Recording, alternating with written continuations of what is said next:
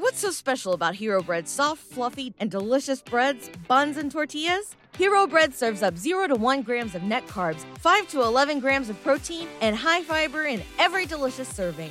Made with natural ingredients, Hero Bread supports gut health, promotes weight management, and helps maintain blood sugar.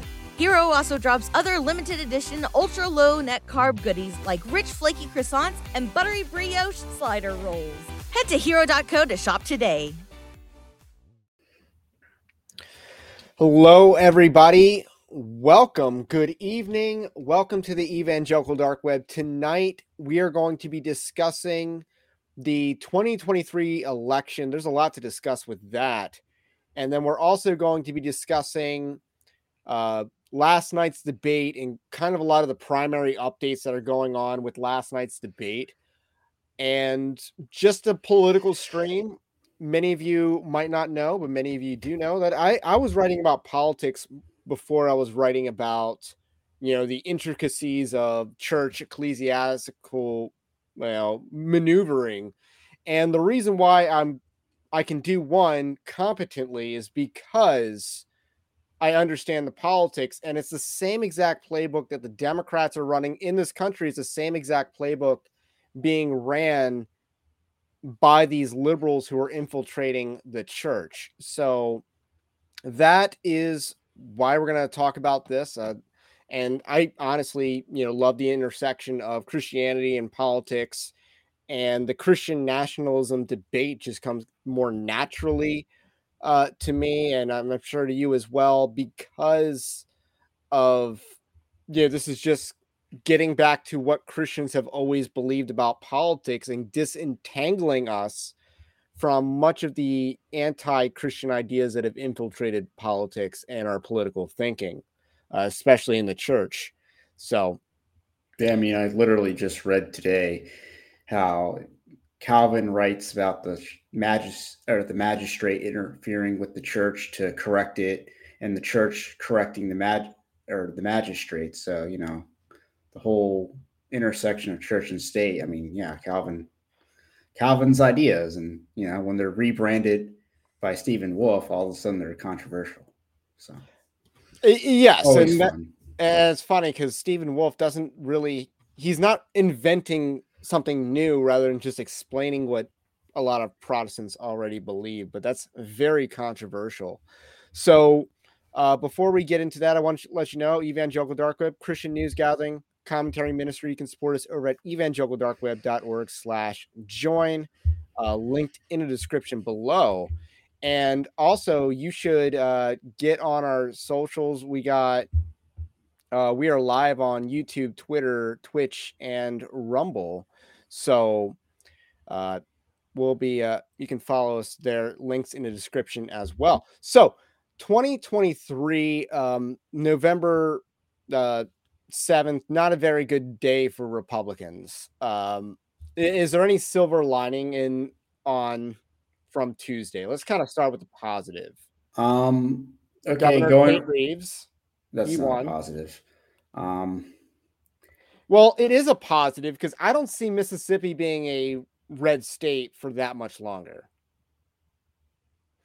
Uh, so I, I mean, I know what you're thinking. Conventional wisdom says this is a deep South state, but it's also the one of the least white states in the union. I'm kind of surprised it's as also the Republican as most it is. obese state in the union, uh, the poorest state in the Has union. hi- has one of the highest abortion rates. I saw the uh, black abortion rates, well, uh, that explains it. and Mississippi was like astronomical. I was, uh, it- it's horrible. We're gonna get into that issue a little bit later. silver but- linings. I mean, I mean, I was listening to Red Eagle Politic, and Oh, he man, basically his breakdown was terrible.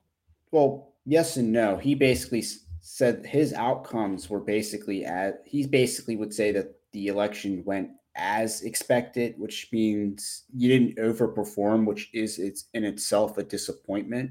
It's kind of like you should it's kind of like the red wave that never was. You should be outperforming your polls, but you're not, despite a horrible economy, uh, World War III on the horizon, uh, sexual degeneracy running rampant. Like these are factors that should be leading to outperformances, and that's just not the case. I mean, but I mean, from a polling standpoint, I mean, I guess it was as expected. Prop uh, the the I guess the abortion lobby winning in Ohio that was as expected. Um, Pennsylvania going blue or retaining their judge that's expected. So I mean, Virginia again that was going to be A little bit of a- yeah. regardless. And uh, Tate Reeves winning's expected, and so is Andy Beshear winning. That's also expected, is what you're saying. well, if you were looking at the data going in, then yes, it's not, the Republicans did not outperform expectations; they just underperformed. Hopes. Yes. So th- that's an interesting way to put it. Uh, if you're in the live chat, we will be interacting with a lot of chat tonight. I mean, it's politics night, so obviously we want to engage and debate. We also have a call-in link. If you're a subscriber over at evangelicaldarkweb.org, you can get on the live stream. Uh, that is a link for you to do that in the description below. So, with that said, um, Tate Reeves, not a super popular governor in the state of Mississippi. He retains his uh, his seat. Uh, that's your pot. That's like the crowning victory of the night, I guess, for Republicans. And some New York victories. Th- there were some small victories in New York, um, some stuff going on in Texas that was victorious as well. Uh, you know, if we're only winning in states that are, you know, where people are moving to as a result of the realignment and people moving with their feet, that's not going to be good in the long term. But Tate Reeves, again, I see Mississippi going blue in the near future. I could see a state like Kansas also going blue in the future uh, because you got to keep in mind that the whole red state, blue state phenomenon is relatively new in American history.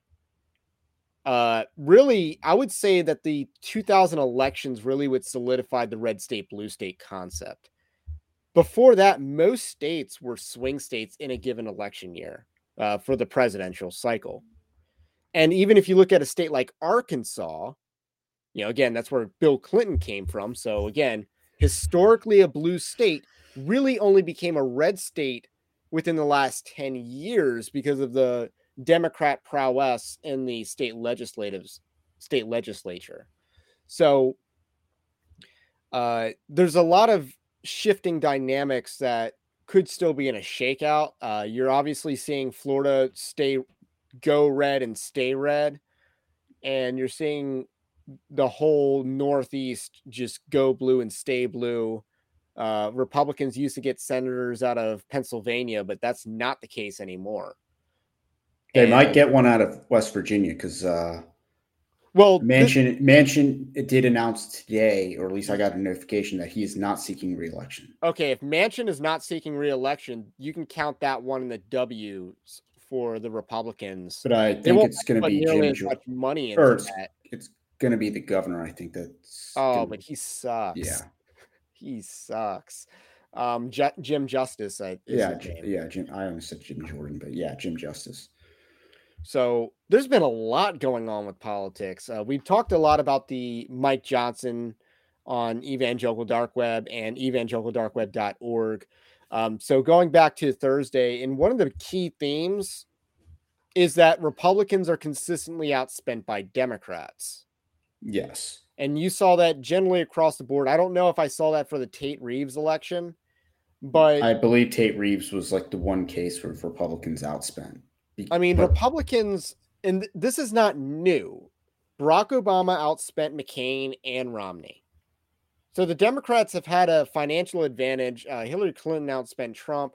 So Republicans have been at a financial disadvantage for 15 years. And that does not even include the press and the media treatment of Republicans. So people got to keep that in mind. And when we look at elections, some of it's money. You can buy votes. But what I'm seeing is that turnout sucked for the Republicans. Even in Kentucky, let's move on to Kentucky. Uh, Andy Beshear and what's the other guy's name? Cameron. Cam- Dave, David Cameron, right? He did not turn out his base enough. He he got fewer votes than Matt Bevin did four years ago. And Matt Bevin was an incumbent governor, but he was also kind of in unpopular. So that is something to keep in mind. But despite that, despite the fact that you know Matt Bevin was an unpopular sitting governor, still got over seven hundred thousand votes. Dick Cameron didn't cross that threshold. Barely, I think he barely got above six hundred thousand votes.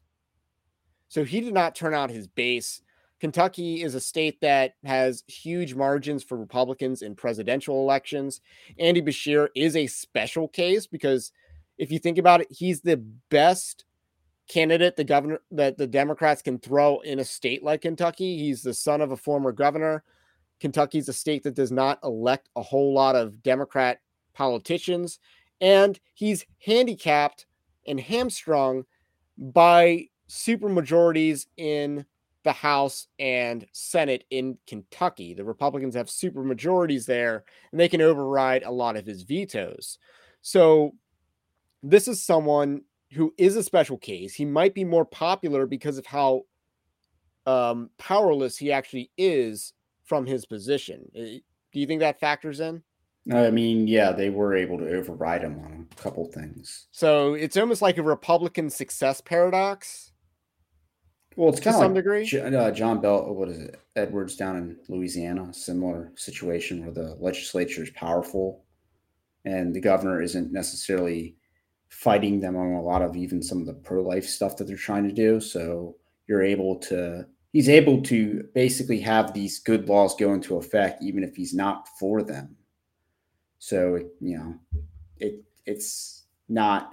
I think it's kind of like record. Bill Clinton winning re-election with, uh, you know, Newt Gingrich and the conservatives that took over Congress in the 90s and that made the Democrats look better. I think Barack Obama was actually helped by the 2010 election, which in which Republicans took over a lot of state governors' offices, and then they improved the economy in those states, which made the economy seem not as bad in 2012 when Obama ran for reelection. Also, doesn't help that Republicans ran the worst, one of the worst candidates they've ever run run for president. Top three worst in Mitt Romney. Uh, I mean, McCain's also in the top three as well. So, as far as worst candidates in 2012, so there's kind of like a success paradox angle to it, and I don't know if that's the case for uh, the disappointing results in Virginia. That the momentum seems to have stalled there, but I, I think the other thing with Cameron is that he ran on a Trump hump, and that did not work. And when your messaging is, I'm endorsed by Trump, vote for me, that is a terrible message because people vote for candidates, not necessarily endorsements. Now, endorsements can get you a long has, way in a small election, but, but he in a has statewide the, election, it won't. But he has the one thing that the boomers love to vote for. And what's that? Uh, little, you know, he's got the right shade of melanin. And yet they didn't come out for him. Like, but so, sure enough, he would have. Let, let's use the card. Uh, we're gonna move to Ohio next, but I'm gonna catch up on some of the chat questions. Um, Outlaw ask, help me understand how does the politics fit people's hope in Christ versus a politician? And I think this is the wrong categorization. This isn't something we look to for salvation. This is something we do because it's good works. Um, aligning the civil sphere with um, the law of God is what we should be working towards as believers. This is pretty much what Christians have always believed until, uh, man, we can get into a rabbit hole on the Anabaptist and the Montanist or Montanist. I don't know. And then um, pretty much a lot of this Anabaptist uh, polity that morphed into what is now very prevalent in a lot of dispensational circles. So Christians otherwise have always believed that um, ordering politics, ordering the civil sphere to the law of God is good for society at large. And that is what we're doing. This is an outstretch of our good works, but politics is also a way in which we can advance the gospel to a people group. And that is historically proven um, to be one of the most effective ways in getting a nation to go from the pagan column to a more Christian column. Uh, so obviously, people have to accept Christ individually, and they're justified individually and not as a nation.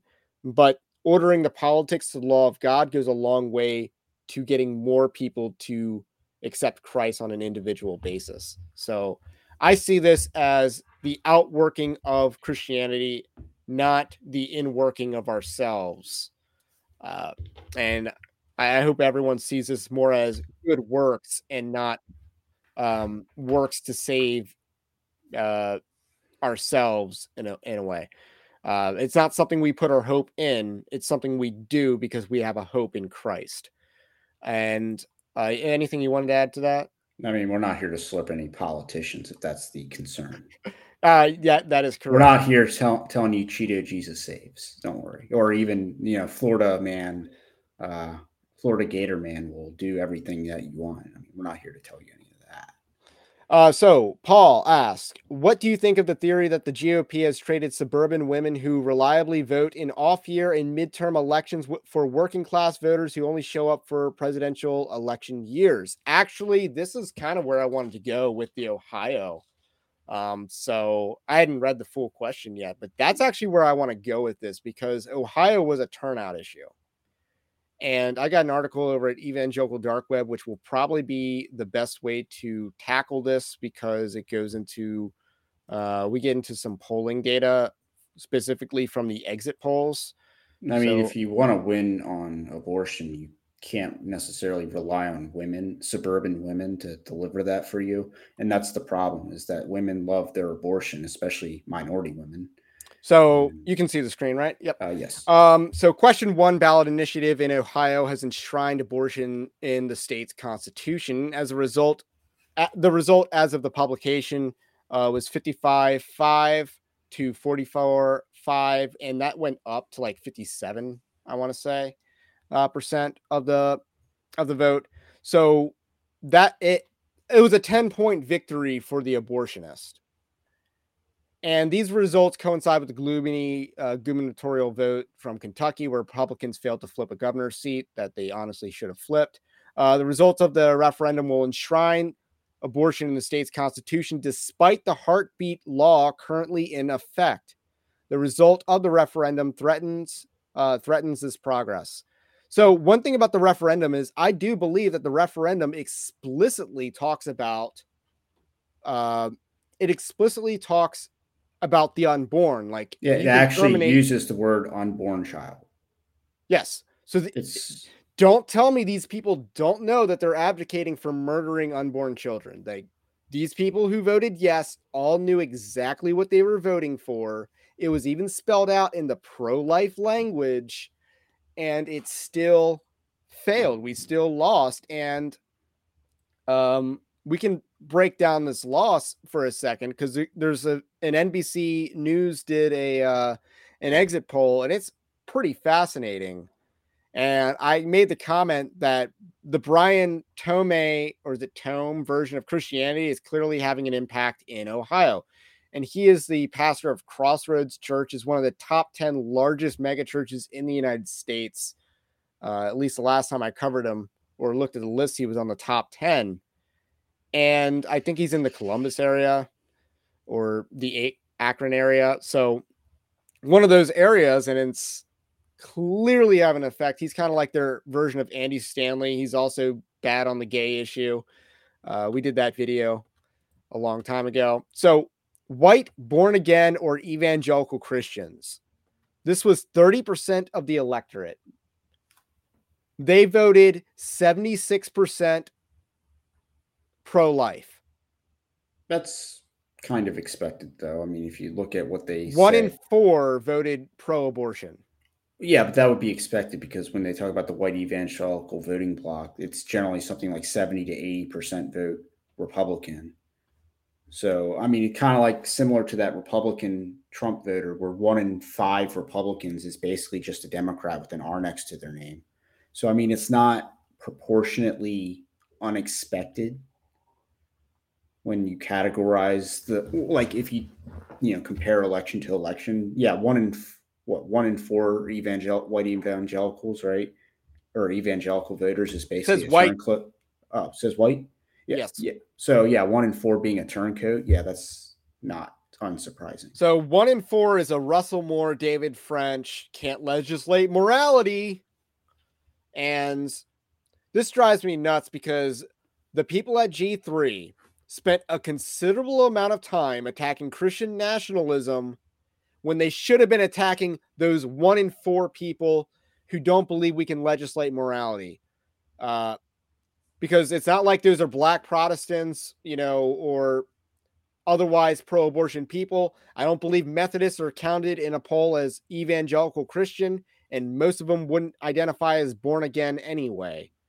This is basically your Pentecostals, your Baptist or Bapticostal, uh, Presbyterian, the based kind, not the PC USA kind, uh, and your non denominational Bapticostals. So that's who's in that poll. That's who's saying yes.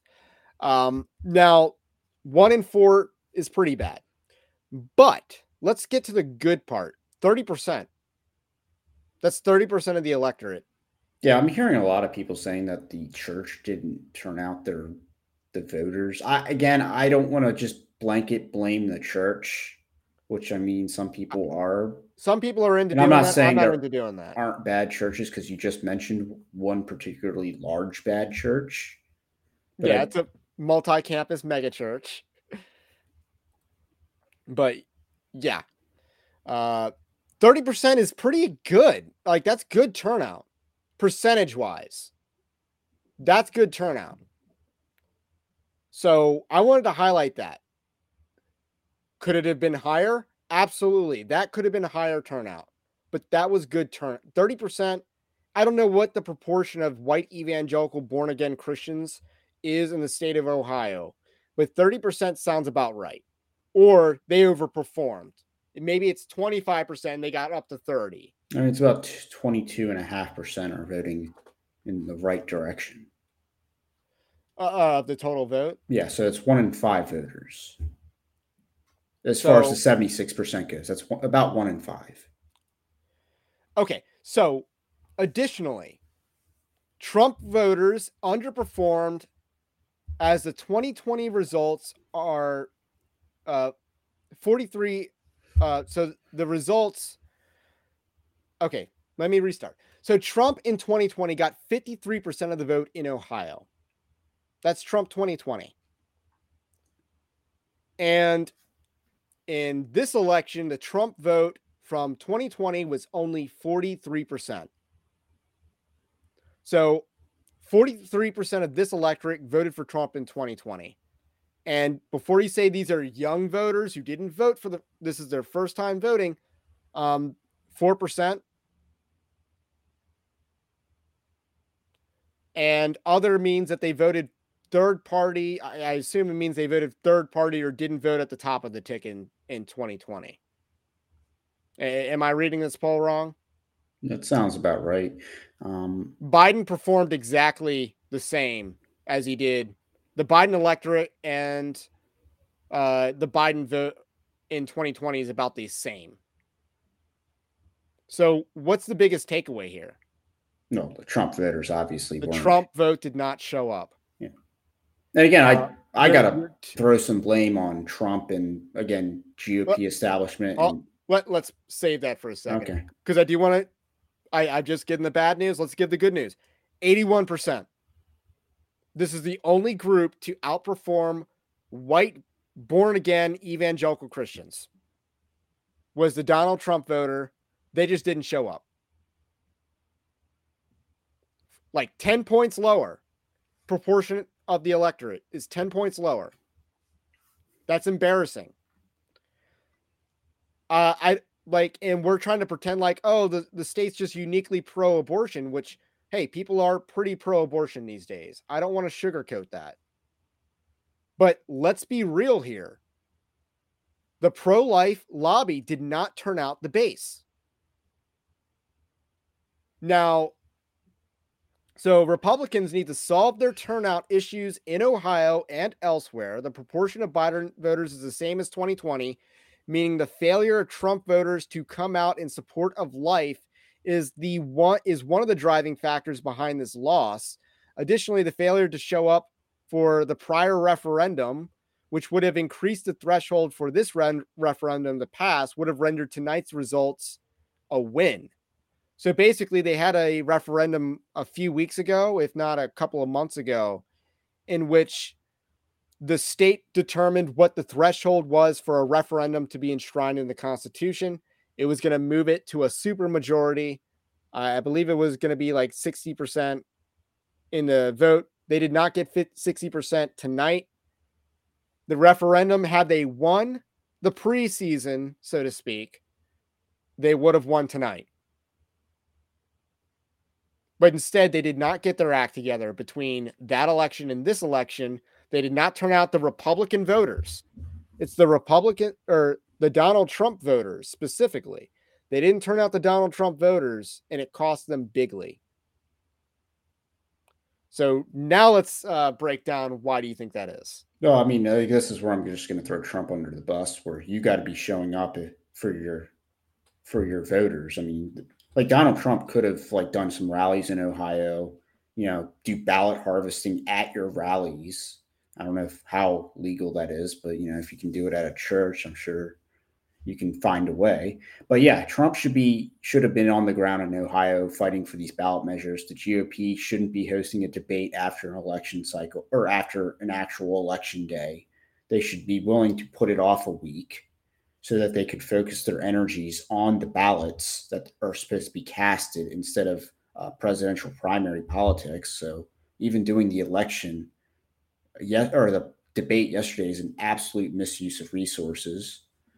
And again, I mean, maybe DeSantis could have helped out in Virginia. I don't know, but the idea is that they can't, like, you know, for someone like DeSantis or Trump, you should be going to the swings, going to these states because they are still swing states, and trying to get the down ballot I guess, advantage. I mean, again, meeting with the local activists. There's so there's a lot of benefits to your campaign if you're on the ground doing work, especially if you're DeSantis trying to take out the king. I, I am going to push back. I actually agree with the decision to have the debate right after the election. You're trying to capture enthusiasm, so I, I think that's not a bad thing to do. It's kind of like having a an anchor show. It's kind of like being the show that comes on after Sunday Night Football or something. You're going to get a ratings boost, you know. True, but from a resource standpoint. Uh, but I do think there's some candidates that really should have done something in Ohio. Donald Trump is one of them. This is, uh, again, he's the de facto leader of the Republican Party, and he was missing an action on this fight. If if not missing an action, he was opposing the existing Ohio heartbeat bill, which is now in danger as a result of this referenda referendum result. So Ohio had a heartbeat bill. That's now going to be gone if these unless the judges, you know, say, "Hey, we're not removing this law because it's just." Or well, there the is there is actually unjust. There is actually another recourse. I mean, again, because Ohio has a like what a, a majority threshold for an amendment, so you, all you have to do is just put it back. Yeah, I would just run the rerun the but amendment and have Jeff, it during a presidential cycle. Jeff Durbin did talk about how they're just they're still going to introduce their equal protection law in the in the legislative session. So you know, the, and they were dissuaded from getting that that law was dissuaded from being acted on because oh that'll interrupt our efforts on this on this amendment fight. So basically, they I guess blocked the equal protection law. So if you get the equal protection law, you're in a better, much better place and that's why that's what the pro-life movement should be arguing is equal protection under the law and they're not arguing that premise because they want to treat women who murder their own children as victims even though they're the one with the gun they're the one loading the gun they're the one pointing it at their stomach and they're the ones pulling the trigger but no, there's someone doing it for them, even though that's not true majority of the time. Uh, majority of abortions are self-medicated. Or so for. I don't want to say medicated, but you know, Or- they're self-done. or for $28 a month, you can save a life, you know? Because if they see the ultrasound, they'll totally not say yes to the abortion, which again, I mean, I think a lot of the people who go for that are looking for a, an, Yeah. an out because, again, taking a life isn't something that even sinners do lightly, well, you would unless think. you're like Hamas.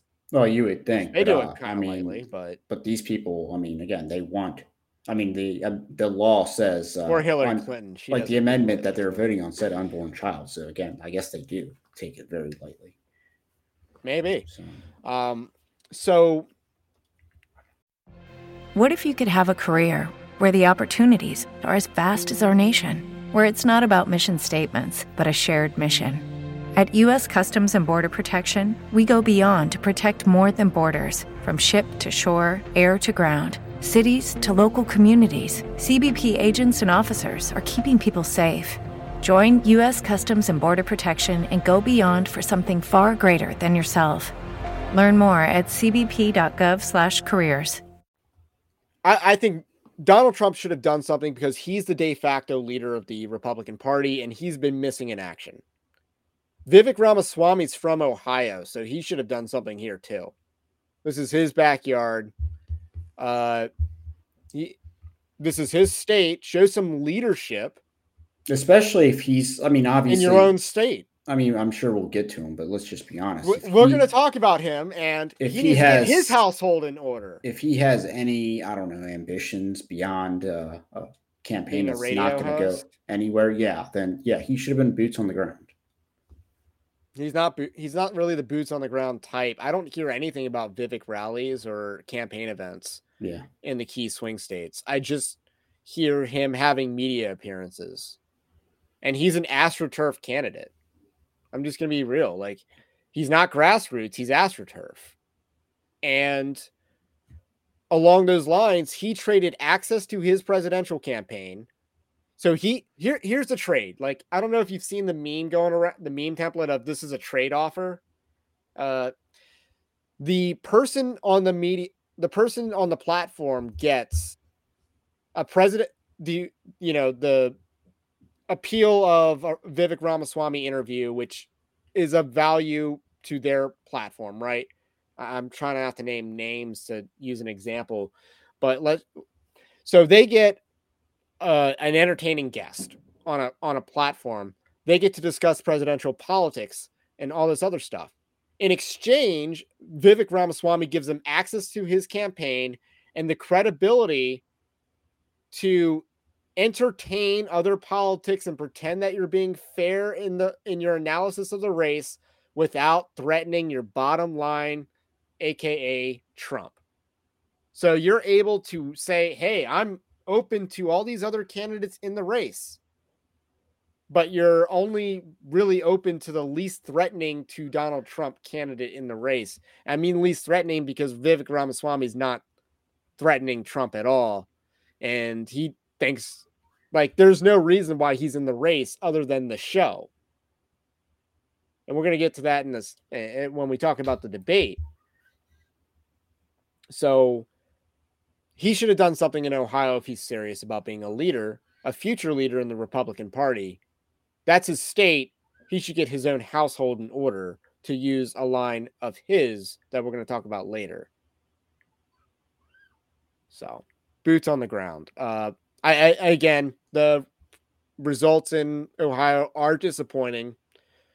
Uh, it's not something to completely doom over because we can just have some sort of technocratic amendment during a presidential election that will overturn that amendment. But we got to get our turnout up. And the Trump, the, the MAGA voter needs to show up for elections. So going back to Paul's question, what do you think about the theory that the GOP has has traded suburban women who reliably vote in off-year elections and midterm elections for working class voters who only show up for a pre- for presidential election years? And I think this is there's something to this because it used to be Republicans could win every election but a presidential cycle. And now it's are we really only able to compete in an election cycle nationwide or presidential election cycle? Is that really the only time we're able to compete?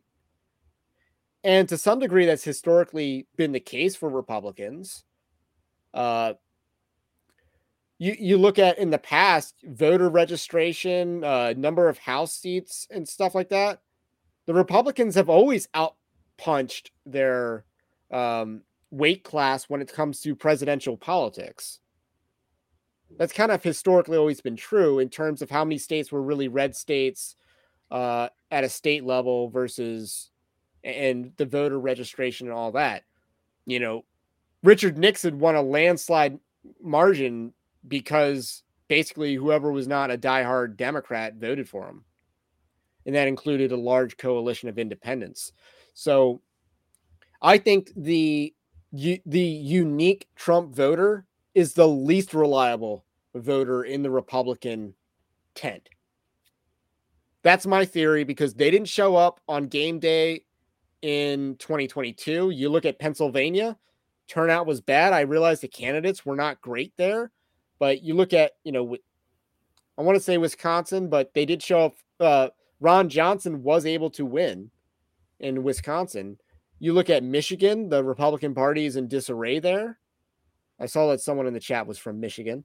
Uh, but so you probably know what I'm talking about. So Pennsylvania is, is, is a mess. Michigan's a mess. Ohio's, you know, a rhino fest, but it's actually one of the more competent Republican parties in terms of moving the, the state to the red. Uh, but uh, is there another explanation? I mean, it it must be noted that the suburban white women, like again, that's going to increasingly be be made up of college educated women. So that's an increasingly liberal demographic. So I think we do need to at least understand that that demographic that in the trade off is also less valuable than it was 10 years ago. That's a trending blue demographic, especially if they're unmarried. So just keep that in mind. That's that that is also a shrinking pie. So it's not necessarily a trade, is what you're saying. It's like the Republicans, the coalition has re has been redrawn, or like the battle lines, the voting lines have been redrawn.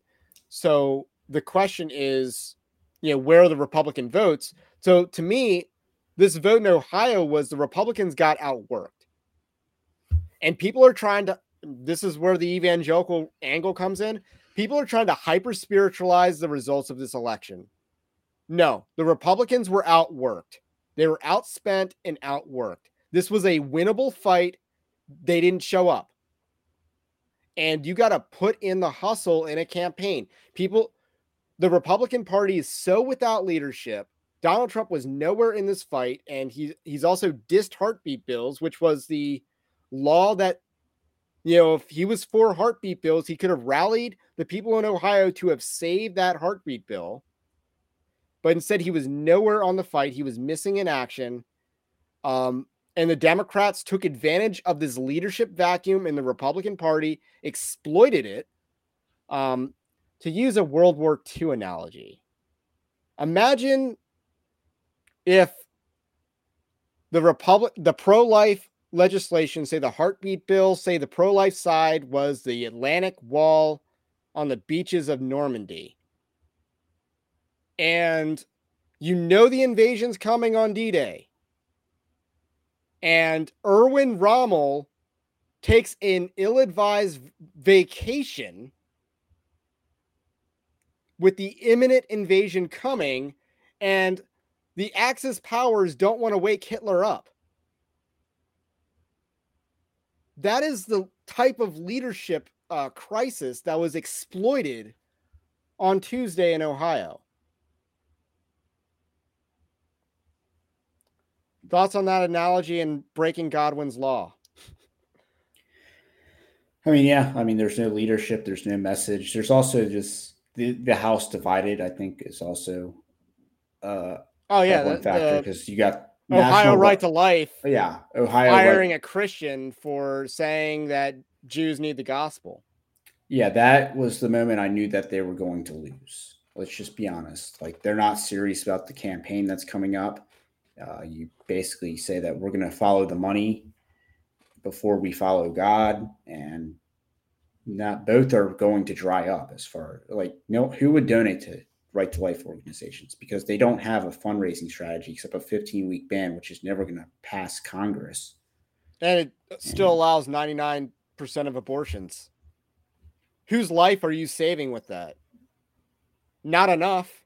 But no, we can compromise. We can find common ground with people. You're that... not even doing an Oscar Schindler. I could have saved more. It's more like I hardly saved any. I mean, no, you're more like Walter White trying to negotiate as Hank is going to get shot in the head. They're not going to negotiate. They've already made up their mind. So yeah, and yeah, you're trying to do the Hillary or not Hillary Clinton, wrong pro-abortion individual. You're trying to do the Nikki Haley triangulation on on the issue. Uh, uh, let's see. Yellowmouth says, "Fun fact: abortion has been an issue has been a go-to issue for the GOP to get votes for 50 years. Why would they fight against it now? They count it as a W because they want to walk away from it. They've always like there's always been like a libertarian esque higher like class in the hierarchy. The Koch brothers, yeah. Uh, would be one example of that. The people of the McCains, the Karl Roves, like those that era. And, and, there's still a lot of that left to go. And a lot of people just say, "Hey, punt it off to the courts," so they don't have to legislate. So there's so I want to move next to the debate. Uh, I honestly thought that this debate was less interesting than the previous debates. I mean, it was better formatted in every possible regard. So here's the thing. I honestly wasn't sure that there was a decisive winner in the debate. Maybe I was uh, distracted. Uh, maybe just there wasn't that hot moment for me, but and then I see on social media, wow, Ron DeSantis must have done way better than I thought he did. I thought DeSantis was the clear professional in the room. And it's it's also but because no the only the only person I thought did bad in that debate, Nikki Haley. But we're gonna have some tweets to discuss about that one. I mean the pro yeah, I mean part of the problem is DeSantis is able to like be a head above the smoke in a sense. He's basically not eating anyone's dust. So he, he, because he's going in there ahead of the others, he can basically survive and they're essentially everyone else is taking each other out. And they're just giving it to DeSantis. All right. So let's uh I, I wrote this article for this morning. So the third primary debate was hosted by NBC News, and their liberal host immediately set the tone that they were going to be more professional than the liberal moderators at Fox News and exceeded the low threshold. First sentence. So let's talk about how it was moderated. I thought, again, this was the best moderated debate so far. Clearly, they were a step above Fox News in terms of professionalism, uh, in terms of serious questions in terms of just moderating the candidates with each other. They used discretion when a candidate was named, so it wasn't an automatic. You get to respond when your name's mentioned. Yeah, because that that does turn into a lot of time wasted. Exactly. But and... the other thing, let's just talk about the fact that they went an entire hour before the commercial break. That was nice. Like, so you're not actually having now the, the first hour kind of sucked. Yeah, but you're not having the flow interrupted so you're actually at least able to get substance even if the substance is kind of bad at least that first half hour it was basically all judaism all the time but or all israel all the time. But they actually were able to have a little bit more flow. They weren't losing control because someone's trying to get a word in before the bell. And yeah they didn't even have a bell i don't even think. So I, mean, I, I thought they did a great job. Uh, you know, as far as a televised thing, and then Vivek wants to say that you know Joe Rogan, Elon Musk, and Tucker Carlson should have been asking the debate questions. I don't. First of all, I don't think Joe Rogan's meant for debate questions. I think he would just be good for a long form interview. And second of all, Elon Musk, uh, not even a natural born citizen of the United States, in my opinion. So I don't know. Maybe I, I actually appreciate that. I mean, honestly, I didn't like the fact that they had the British dude last week. I like how it it's like just it was past his bedtime. absolutely just disrespect the media off the bat, and yeah, But he didn't answer I the like it. question that was Yeah. asked. And the reason why he didn't answer the question that was asked is because he's kind of running to be an entertainer. He's he's not really running against Trump. I, I don't know whether Vivek's strategy is to take the be Trump's successor in the race if Trump were to get convicted and you know not be able to run anymore. But I think Trump's strategy is to run from prison if it comes to that. So Yeah, but the same people that would disqualify Trump would not give it to Vivek. I don't think there's a vote for Vivek to get in the Yeah. event of Trump's downfall. Yeah, but I'm just saying there's delegates. The delegates at a convention would. Let's say Trump has 45% of the vote because it's the 45th president, so I'm being arbitrary. Um, right now, if Trump is out of the vote, is out of the race, is no longer a consideration. That 45%, I think 5% of that's going to go to Vivek, and most of that's going to go to DeSantis.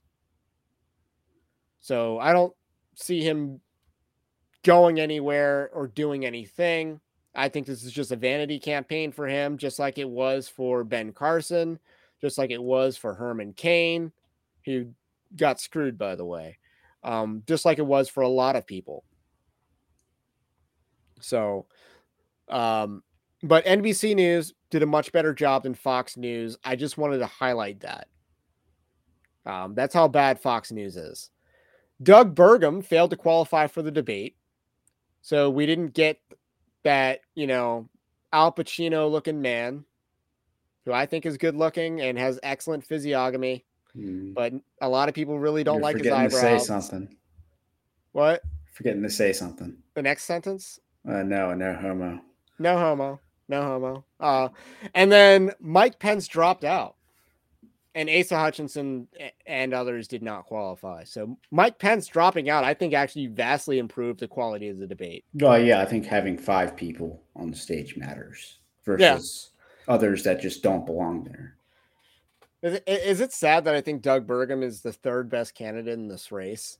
And it's just because he's an average Republican governor, which makes him automatically better than Nikki Haley, who was a, you know, a terrible governor, or Chris Christie, who wasn't really good uh, by, you know, standards outside of New Jersey. So, just some thoughts. Uh, and then yeah, Mike Pence not being in the race, man, was that better. It, it was just so much better without Mike Pence in the race, er, in the debate stage. I wanted to thank you for the question and make a bad joke. So Yeah, yeah. I mean, we didn't get a we Mike. need We didn't get a Mike Pence sex joke moment, and I'm really thankful for that. And, and so is my wife. Um, so anyway, the five candidates who opposed Donald Trump took the stage: Ron DeSantis, Nikki Haley, Vivek Ramaswamy, Tim Scott, and Chris Christie. I think that was in poll order. Um, is what I had that. Uh, I think that was also in.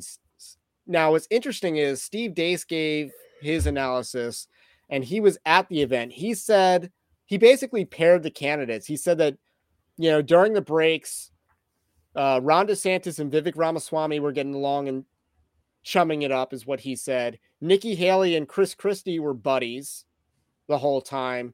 And then Tim Scott was socially awkward and by himself. I'd actually agree with that, and I kind of thought that myself watching it live, where DeSantis and Ramaswamy, like Vivek, aside from making the heels comment, which you know Nikki Haley, uh, totally. We're going to talk about that. response I, I got that. tweet Apart from up. that, he didn't take any shots at, at uh, DeSantis, and he was focusing all his energy on Haley throughout that debate. And obviously, Chris Christie is a rhino, and so See, and that Vivek Ramaswamy is a spoiler candidate, and that's Yes. if you're a Southern Baptist, run a spoiler candidate in Indianapolis this year. Uh, you should have ran one last year, just because anyone can nominate anyone on the floor, and then you get to give a nominating speech, and then you can just trash the other guy in the race. It's dirty politics, but it is not sin. So game recognized game, and Vivek Ramaswamy is looking familiar in this instance. Now, I think Vivek Ramaswamy is a snake oil salesman, but um, he's at least, but at least you see that hey, he's not running to be president; he is running to damage other campaigns, and he took aim at Nick, Nikki Haley, and I think he scored some hits. Um, we're going to talk about that exchange in a second. Tim Scott uh, and Chris Christie were in were there as well. Uh, I do have a lot to say about Chris Christie, so let's talk about Chris Christie's for a second. And I got this section of the article titled "Chris Christie for Jersey Mikes." And if you live in the East Coast, you probably have a Jersey Mike sub. I don't know if that's a nationwide franchise, but we have them here in Maryland. So I have to give credit where credit is due.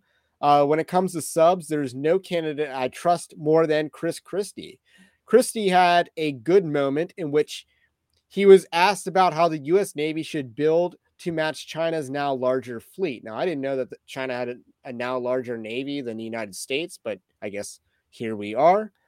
Uh, Christie's answer was to emphasize nuclear submarines. Now, this answer resonates with history as Americans pioneered uh, subs against the British during the American Revolution.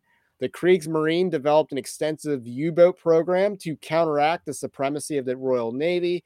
The Imperial Japanese Naval Navy also had an extensive submarine program, but their war doctrine handcuffed their potential to interrupt merchant trade. Um, the with unmanned boats, aerial drones, and satellite reconnaissance, going deeper into the oceans is the historically most precedented way to counteract a naval disadvantage. If anything, Christie undersold his answer, but I thought that was a brilliant answer by Christie and his best moment of the campaign so far. I, I don't think he's had any good moments. Actually, maybe when he was beefing with Vivek Ramaswamy, that was a kind of good moment for him. I don't like Chris Christie at all, but that was a very good answer to an important question. So I wanted to hi- I wanted to give credit to that. It's not like his campaign's going anywhere, but uh, your your thoughts on that answer? I mean, I guess. I mean, I, I guess there is. I mean, I'm not necessarily qualified to say this, but what is the, I guess, the quality of naval ships in modern warfare? Kind of like how tanks aren't necessarily proving to be the most effective in Ukraine. Is that going to be the same case with the destroyer? I mean, obviously, an aircraft carrier is still an aircraft carrier. So I. Well, China having a larger be... uh, navy in the U.S. is not a problem, and I think it is a problem because the U.S. Navy spread out across the globe. We have different fleets named after, you know, a Mediterranean fleet, an East Asian fleet, uh, Persian Gulf area fleet, and, and you know, Atlantic, Pacific, and all that. So because China's fleet is larger, and I presume that China's fleets are not as scattered across the earth. I think because of that, um, there's a, a tactic or a strategy in warfare called uh, defeat in detail, in which you are a smaller force overall, but you you focus all your energy on taking out, you know, one of the no, I think deployment China, of your soldiers. I think, but I think used, China is trying to get it. Its access but China's a larger. So but, they want Atlantic access. But in well. terms of the Pacific, if China's the larger naval presence in the Pacific, that's a problem for the United States. I, I mean, but again, I am willing to at least entertain the question of whether destroyers are the way to go with regards to naval warfare. And I think submarines just... might actually be. I, I think Chris I think Chris yeah. Christie undersold the case on submarines being the solution to this problem. Uh, submarines, I mean, destroyers, I guess, would be just escorts for the aircraft carriers.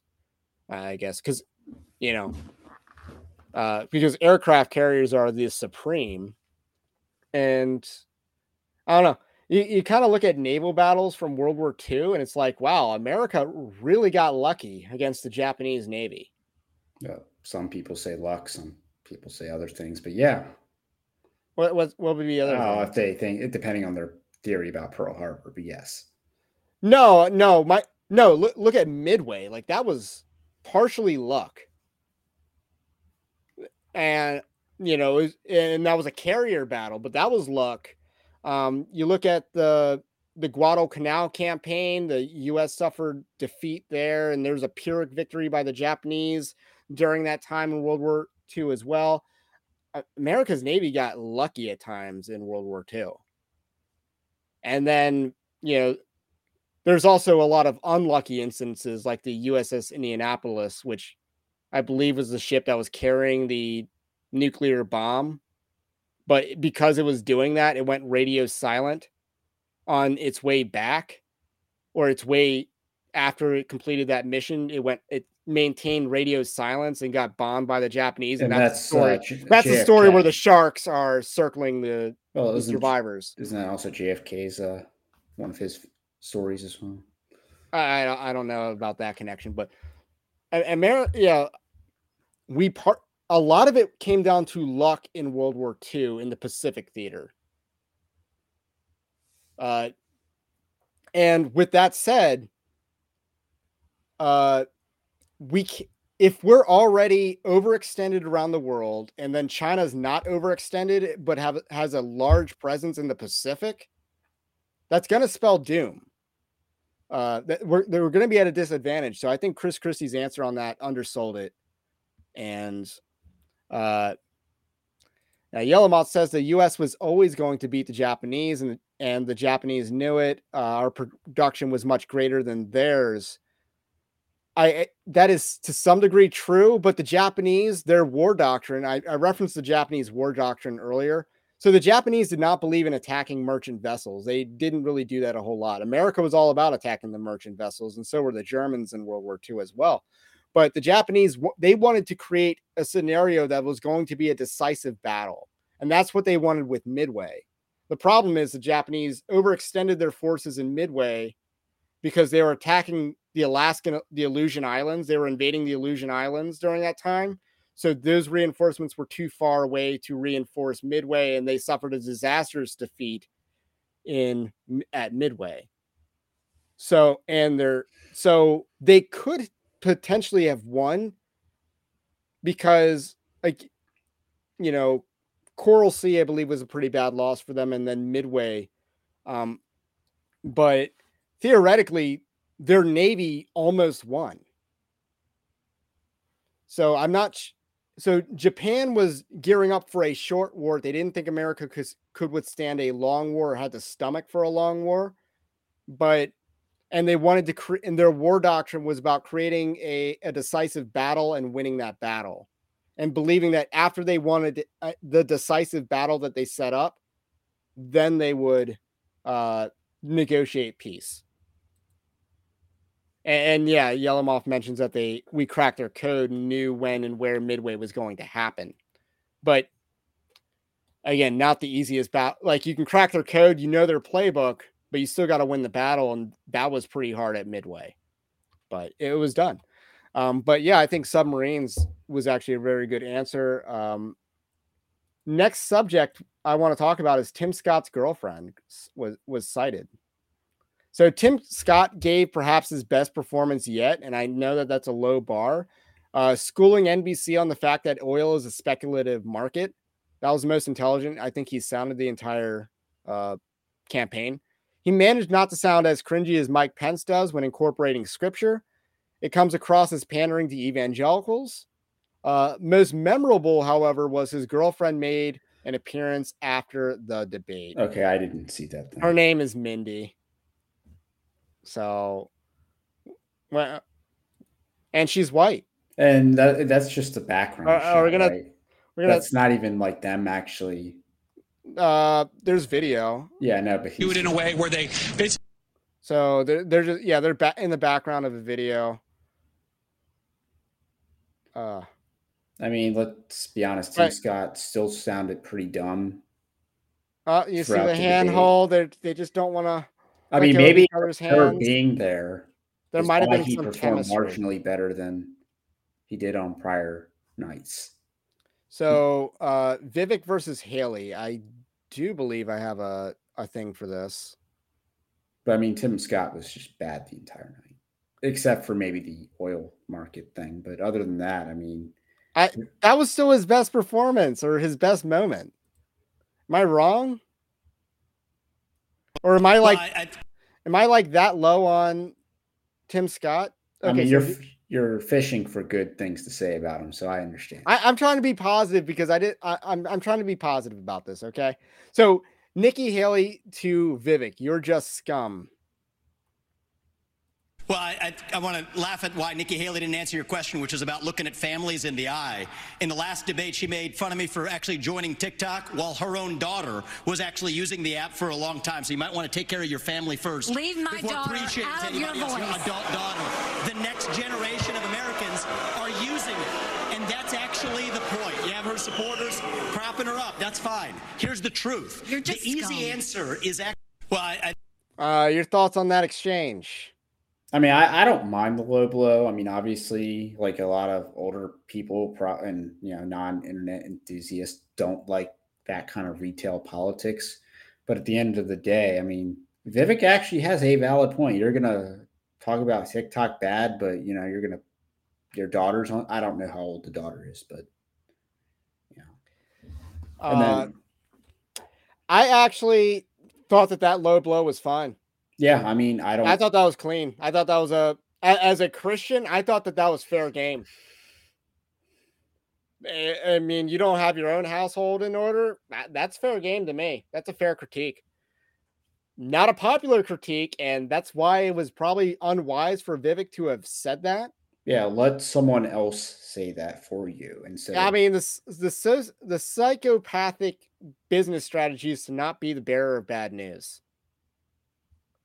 Like you got to find some shill on the internet that's gonna drop that one for you. All right, keep my wife's name out your mouth, Nikki Haley, or except her daughter. But yes, her daughter is an adult, uh, is Okay. something that's worth uh, pointing out. Um, but I thought that that was fine. I thought that that was clean. Uh, for her to say you're just scum, whatever. I mean, that's Uh, reflecting. that what was the crowds entertainment, I guess. That- but that's what the crowd thought of Vivek, though. So I don't know.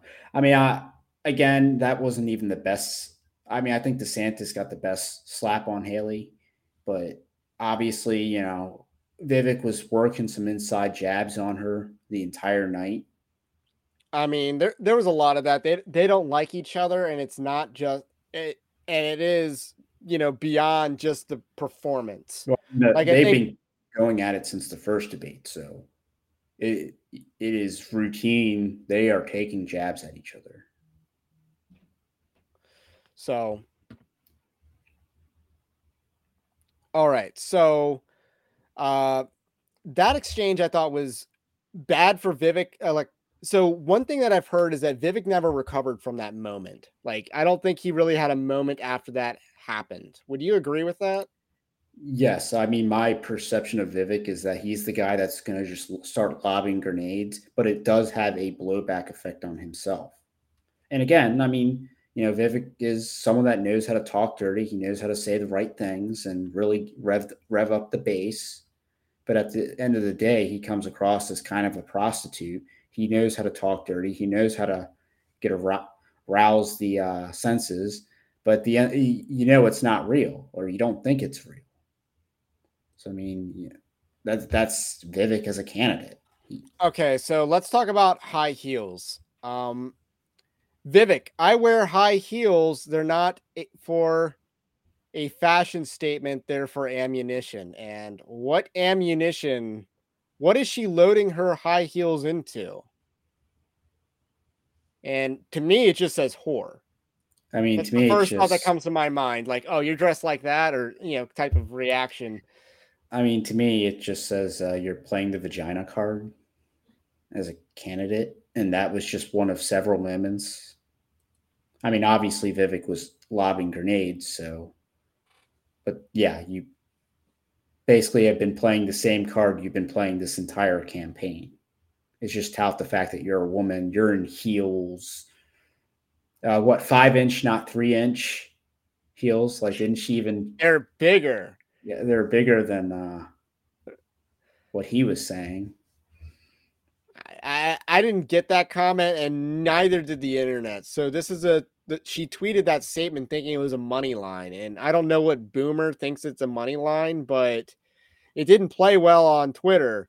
Um, this tweet got heavily ratioed, 11 million views, so it's not like it didn't go viral. 11 million views, 6.9 thousand likes, 1500 response. Um, absolute ratio. I like the pig. I don't even know what that's. So she got heavily ratioed for this. Did not go over well. So did you? You didn't understand the statement, right?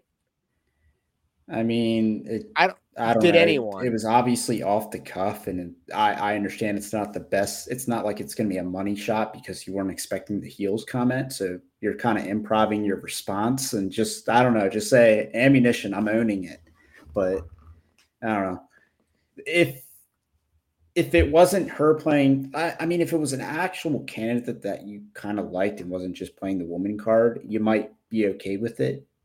Like if Trump had said it's for ammunition then I don't think anyone would really think twice about it. But I don't know. It's it's it's not a make or break as far as like. I think this is actually a pretty good comment on it. Nikki Haley is like your embarrassing mom who thinks she's 25 when she's actually 58. I'll say she looks younger than that. She might so. actually be 58 years old, right? Yeah, she looks younger than that. So props to her. Something going for oh, her. Oh, here's what my wife said. Her she was wearing the wrong color blush her makeup, I guess, was not on fleek last night. Uh, uh, maybe it's because of the lights, and you have to also. Nah, so uh, smash the like button if you're in the chat. Um, appreciate it with the YouTube algorithms on a competitive night like this, because uh, everyone wants to do live streams during our block. I'm just kidding, but uh, so with that said, uh, this tweet. So the Nikki Haley abortion stuff. I don't know why it, it she does the best at making a pro abortion argument to Republicans. Is there anyone better at that? I mean, I mean, she's basically just doing, I'm not personally pro, or I'm personally pro life, but, you know, she's basically doing what Democrats have always done. I'm personally pro life, but, you know, I don't I'm think we should. we, I don't think we should really pursue this so she's trying to take like a pragmatic, just weasel around the the bush, I guess, kind of commentary. So I mean, she did the exact same thing in the last debate, so nothing is necessarily new because they asked the abortion question then as well. Yeah, I mean it's the exact same thing, but that was her biggest applause line. Yeah, I don't. I mean, maybe it's just who gets access to a who's taking a seat at a NBC ran debate that's funded by Ronna McDaniel. Yeah, so I didn't think that. I don't know why that resonates with people because oh, I, I guess we're not parsing what she's saying. Oh, I don't want to judge you for being pro-life. Well, I do, or sorry, pro-abortion. Like if you support a if you're pro-choice, I don't I won't judge you. Well, you won't, but I will, because the Bible says, um, "Woe to those who call evil good and good evil." And, and the Bible, you know, you will be judged for tolerating evil and calling evil good. You know, but you know, one. If she That's can't, get, if she can't like reach some kind of common ground, then how can she motivate a country to fight some war somewhere overseas. There's not going to be common ground on abortion. It's one of those issues that there is no common ground on. So she doesn't understand politics, apparently, despite operating in politics at a very high level. Or, and this is probably the truth, she's just lying about it. She's lying to you. And Vivek called her out for that. And I thought he did, again, Vivek on Haley, I thought was good. Yeah, he was good at lobbing some grenades. It's just, you know, that's what he's there for the show. And sometimes you want someone else to be the bearer of bad news. And that's um, why it helps out DeSantis. It it helps out DeSantis the most, I think. Yeah. Um, now DeSantis and Haley did ch- trade barbs. We are going to talk about those exchanges. Uh, anything else you wanted to say about Haley's performance? I mean, obviously she she took punches. I I don't So- know. And she didn't come out untouched, unscathed. I mean, So, obviously the crowd. I, didn't, I was trying to look for the Ben Shapiro's tweet that was going to tell us that Nikki Haley did good because that was apparently true last time. but, but Nikki Matt Haley Walsh did- was going hard on her. So I mean, Nick Haley. Nikki Haley's done well in that she's solidified the RINO camp quite. yeah, yeah, I think that's true. Like in that respect, she's done well. But that's also just because Christie is a slob and Tim Scott is pretty stupid. So Tim Scott's very- not going to get the RINO vote yeah, but I quoting the Bible that much. I mean, he just comes across as very unintelligent, so he can't necessarily try. Know, Hey. like he isn't. He doesn't have the aptitude to succeed when you're arguing about drapes and curtains and No, because he has his girlfriend that's going to decide that for him, hey, him finding a girlfriend in between debates did help out his performance. and she's white. Why am I like not surprised by that? I don't know. So, are you serious? Uh, same Reza says Ben Shapiro called Nikki Haley his spirit animal. Is that are you- recent or is that like years ago? And That is so gay because again, Nikki Haley was not a good governor of South Carolina, and then she took the easiest job in the Trump administration. He's saying that because of how pro-Israel she is. Let's just be let's just be real. Uh, so um, I, I thought she did the worst in the debate. I don't think anyone really did that bad, and that's judging who they're running for, um, like their base. Um, are they gonna grow or decrease. I don't think Nikki Haley's that formidable of a candidate because she has no accomplishments. So those are just my thoughts. So let's talk. Let's think- talk about the the land in China, Barb, because let's talk about the Nikki Haley Ron DeSantis. So this is the uh, exchange on the China thing.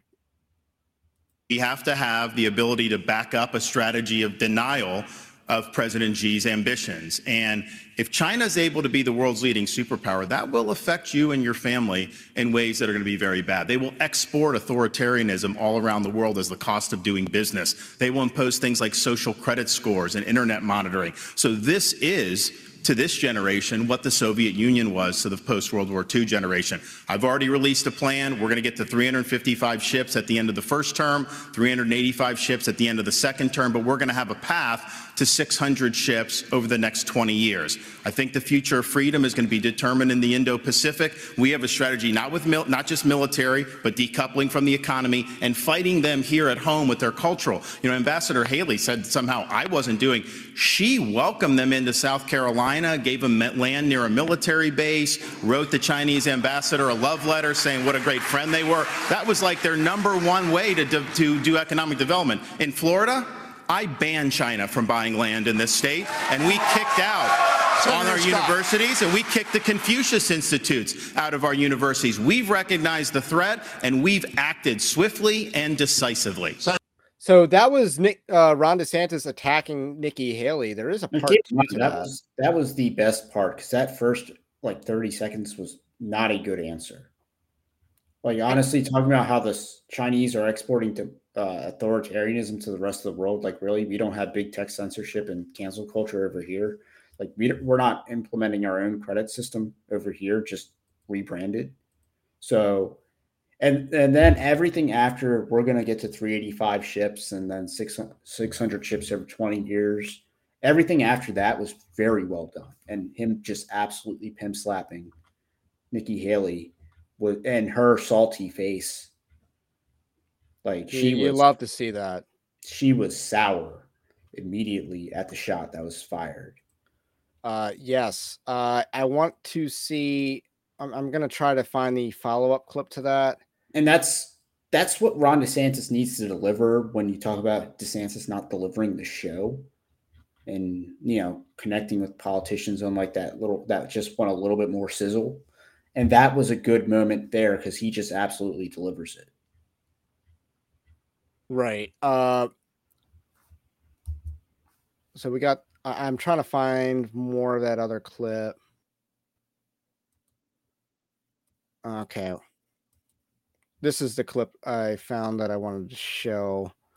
It was actually the clip that I thought I was showing, but nonetheless, it is quieter than the last clip, and I apologize for that. Company 10 years ago to South Carolina. But Ron, you are the chair of your economic development agency that as of last week said Florida is the ideal place for Chinese businesses. Not only that, you have a company that is manufacturer of Chinese military planes. You have it. They are expanding two training sites at two of your airports now, one which is 12 miles away from a naval base. Then you have another company that's expanding, and they were just invaded by the Department of Homeland Security. So mine was 10 years ago. You gave Yours them was stuff. six I months didn't ago. give them anything. What's your story? And I abolished that agency that she's talking about. No, he- Enterprise Florida, we abolished it. And of course, we banned China from buying the land. website Not last exactly week. a Go great check. recruiting I pitch if wanna, you're uh, banning them from purchasing You land. the all. so we've stood last up and week. we've done the right thing. So I thought Nick. I'm sorry that the audio wasn't good, but that was the exchange where Nikki Haley goes after Ron DeSantis's government agency that said this was the number one place for China that China wanted to open up business. Uh, Ron DeSantis says, "I abolished that agency." Um, and let me just break that first part down. So the idea that this is the number one place that China would want to open up doesn't mean that they're necessarily inviting China there. I mean, the number one place you would want to nuke would be a nation's capital, right? So I don't quite get like she's making a logical leap that is assumed. Uh, there's an intention that's assumed in what she was saying. And then she tries to say that you scrubbed the website last week, as though a now defunct agency would auto would have its website def, you know wiped immediately. I, I think that's a logical assumption on mean, how I- government works. It's not realistic. I mean, part. I don't. I mean, uh, if you live outside of Florida, I think a lot of this might just be confusing because I don't know anything about this agency. I don't know anything about anything that she's talking about. So it does seem very weird. And It- then for DeSantis to and- say I abolish that agency kind of just ends it in most people's minds. Yes. And again, how many people are actually going to dig deeper and, and determine whether DeSantis is lying or tr- telling the truth or what the timeline of events even is? I don't know. I I didn't have time to do that today. Uh, I mean, I, I mean, I've I've seen the fact checks come in from these debates, and Nikki Haley was called out for lying in the last debate about her ties with China, which I believe Vivek referenced, and to in last in last night's debate. So, I, mean, it didn't. I don't think that went well for her. That exchange, um, Ron DeSantis attacked Nikki Haley. She responded and fell flat, and it it it was a it was a knockout. Um, you know, you score that round 10-8 DeSantis. If this were boxing, uh anything uh and just to kind of catch up on some chat, uh China doesn't export uh their ideology on the world stage. They could care less what you do in your country. They just want money from you. Uh basically the comparison is China is Mr. Krabs country that cares about money and just about nothing else. Are, are you sure you're not confusing that with a different country? Um, I don't. I, I do see China as radical materialist. I mean, there is a mercantilistic aspect to it, but they're willing to essentially come bearing gifts in return for access to materials like mines and resources. So there is a, I mean, they're traditional old school mercantilism. We would be better if our foreign policy was like China's. Uh, no doubt. Um, no doubt. Instead of neocons, I mean, they want uh, to regime building. They want to build things for African nations. All we want to do is drug them. Yeah, apparently, if Mr. Beast can just you know build a hundred wells that apparently they can't do themselves, um, he makes it look easy. So I'm gonna bookmark this and play the audio from my phone because that is just that is too quiet. Um, so let me pull that up. always have been. Just own it. Liberal when it comes comes to the environment. You were. You all liberal when it comes to the environment. You were. You always have been. Just own it if that's the case. But don't keep saying you're something that you're not. Let me respond to that. What response, Scott? so, uh, our whole energy plan, you can't get the shale without fracking. We are absolutely going to frack, but I disagree with Nikki Haley. I don't think it's a good idea to drill in the Florida Everglades, and I know most Floridians agree with me. You banned fracking. Thank you very much, Lester. So, your thoughts on that exchange? Nikki Haley tried to go after Ron DeSantis for being liberal on energy. I mean, DeSantis And- is actually good on the environment without necessarily being a sellout to corporate interest. I mean, he took on or big, environmentalist interest. he took on Big Cane in Florida. He obviously, you know, you're trying to talk about the ever like fracking in the Everglades in Florida in DeSantis's hometown. This isn't Pennsylvania or Ohio where that talking point might work a lot better. This is Florida. You're in his home court. And Yeah, in the article I wrote, she tried to pull this off in Florida. And basically the meme that was that emerged from this moment was frack them glades. Uh, because she's really attacking Ron DeSantis for not fracking in the Florida Everglades. I that was a moronic attack line by Nikki Haley because she did not understand the issue because she doesn't understand um what life is like outside of the DC bubble uh, is, is kind of my surmise. That's her doing the Chamber of Commerce talking point while at the same time she wants to do the I'm the fiscal conservative that's going to balance the budget like How, shtick. how many people associate Florida with, you know, natural gas resources? Like zero people. yeah, right. I mean, you You think said you think Florida oil, you think Florida uh, like Gulf Coast. the or- yeah. And you're talking about drilling into a swamp. I'm under the impression that that is not the most economically viable place to start fracking anyway. Yeah, what about those hurricanes that come in? There's, Probably there's a a lot idea. that could go wrong in that area. I think Ron DeSantis has the high ground there, and electorally speaking, that was like Yeah, that. well- that is a a, a self-inflicted gun wound to Nikki Haley's electoral prospects because there, if she is the nominee in a hypothetical world, they're gonna say she wants to frack the Everglades, and basically get you know that's not that's gonna kill her with younger people. Yeah, just have a gator, an alligator stuck in tar. Uh, As like the like a the water, the swamp on fire, and the, the manatee, the manatee, I, yeah, or the sea like that. lion. It- Like it's not going to go over well. Like you can't. But DeSantis, as far as Republicans are concerned, without you know, he doesn't bend over to the climate change agenda, from what I can say tell, and he actually triangulates on the environment very well because he makes it a local issue, and that's what we should be doing.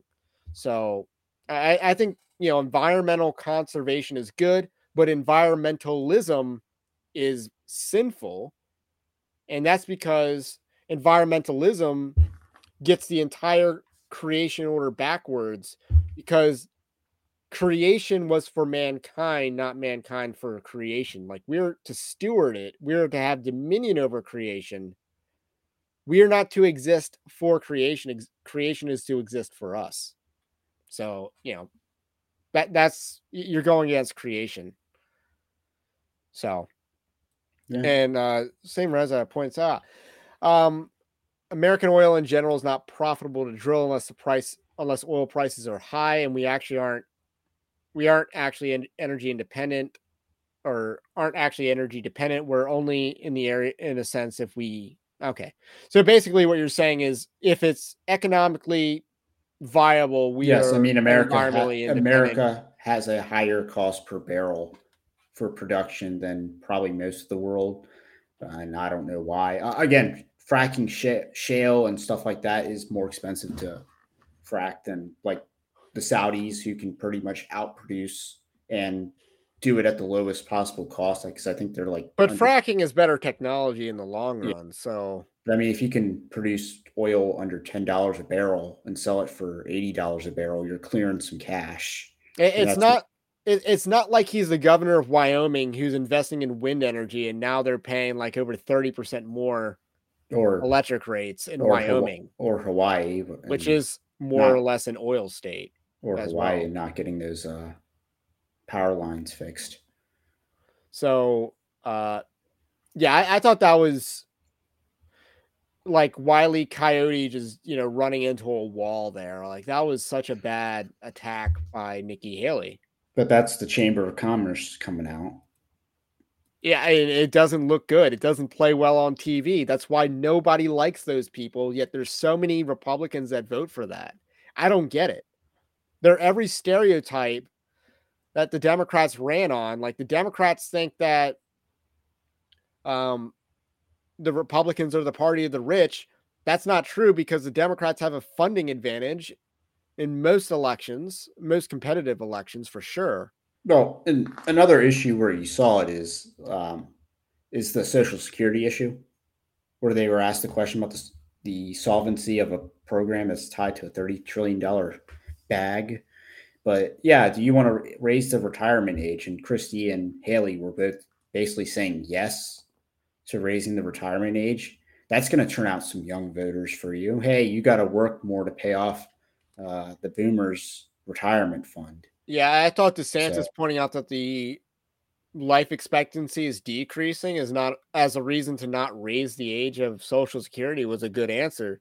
And Trump's been attacking him from the left on the issue of Social Security and entitlements, which again, I'm in my 20s. I don't care about Social Security. I don't want to pay Social Security. I don't want to receive Social Security when I'm old. I don't want to pay into it when I'm young. So that's kind of my mentality. Like I'd much rather have that invest that money right now, and I can steward the money myself, um, and not be irresponsible with it. That's those are my thoughts. Yeah. That I could do better with that money than the government can, and get a higher return than what Social Security would give me. And then the fact that you know it is good that they point out that rich people shouldn't get Social Security checks, but they also shouldn't be paying into it either. And I know that they're capped at 114,000. I want to say is the threshold. Like you get Social Security tax on the first 114,000 dollars that you make. It might change, but yeah. So, and I think the I think a lot of Social Security is tied into how much you pay into it, but I'm not entirely sure how it works because I'm not old. So, uh, we do have two polls, not just one, but two polls that came out on the debate. And according to the 538 Washington Post Ipsos poll, uh, who do you think performed the best? Haley got 34%. DeSantis got 23%, Ramaswamy got 14%, and Chris Christie got 8%. So clearly, uh, Tim Scott left in the dust there. No one thought he did the best, I guess. I don't know if the, what those numbers add up to, but not quite 100%. Uh, performed the worst. Ramaswamy, 29%. Chris Christie, 24%. So Tim Scott, nowhere to be found on best or worst. Just absolutely forgettable. Yeah, I feel like Uh, your, your thoughts just- on this poll? I don't know. I feel like it's propaganda. I really hope this poll is wrong. And I don't news. see how you come away thinking Nikki Haley did the best. I thought she was the only candidate that did particularly bad. So I- I'm guessing that's either propaganda or Nikki Haley, you know, basically got a bot army to to do it. Now it's a Washington Post push poll. So I, I don't get it. Considering voting for pre versus after the debate, um, Nikki Haley got plus eight, DeSantis got plus two. So Nikki Haley went from 45% considering her to 53% considering her. DeSantis went from 54% to 56%. I, I think that number is low for DeSantis. Ramaswamy went from 27 to 27. No yeah, like what percent of people that are actually watching that debate would not consider Ron DeSantis? Consider, not even like his number one. Like, is would a Ramaswamy supporter not vote DeSantis under any circumstance? Would a Tim Scott's voter be that averse to? Uh, Yeah, who in that room is not winnable for DeSantis? The ultra liberals? Well, yeah, that'd be the Haley. Is this literally just the the 50% are the 56% and the uh 53%? Is that literally just the 6% overlap between DeSantis and Haley supporters? I Um, mean, again, it goes back to the fact that 20% of Republicans are pretty much the people that we that are backstabbers and and Nikki Haley types. Uh, Tim Scott increased his consideration by two points from 25 to 27%. Chris Christie increased his um, consideration percentage from 19 to 25%. So he's in last place eh, according to that. Uh, favorability ratings. Nikki Haley's favorability is now tied, according to this poll, with Ron DeSantis's favorability Yeah, I don't 65%. I don't understand who likes Ron DeSantis that would like Nikki Haley. that that voter's out there. I, I see it on social media all the time. There's a lot of liberal DeSantis supporters. But at the same time, Nikki Haley's not likable. I don't get it. And I don't understand how Chris Christie is imp- the most seemingly one of the more improved candidates on the stage. Yeah, how does okay, we'll, we'll get to that in a second. Uh Scott, favorability increase from 46% to 57%. I do you buy sell or do you buy or sell that? I mean, I would sell you this buying entire, that? I sell this entire poll. I don't think his favorability increased 11% or based on that performance that he gave at all. Now it increased a little bit because he I we finally saw his girlfriend, but I don't think, you know, he's not a serious senator. Ramaswamy increases favorability one one point from 43% to 44%. Now I think that's the most accurate number. I mean, so everyone improved. Is the- Apparently. yeah, everyone's a winner. Chris Christie went up 15 points from 28% favorability to 43% favorability. What? I don't, no way. No way. Uh, I don't buy that for a second.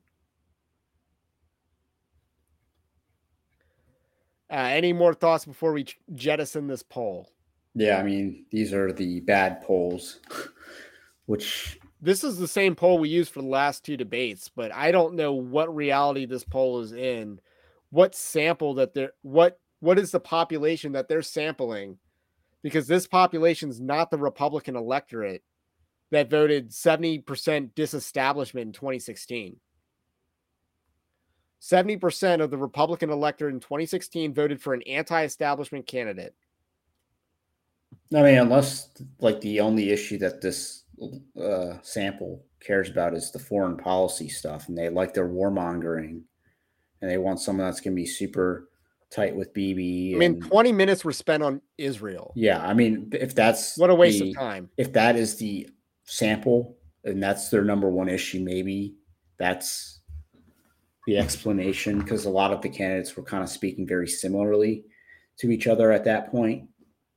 Okay, so we have a Daily Mail poll. So Daily Mail poll rev- um here we go.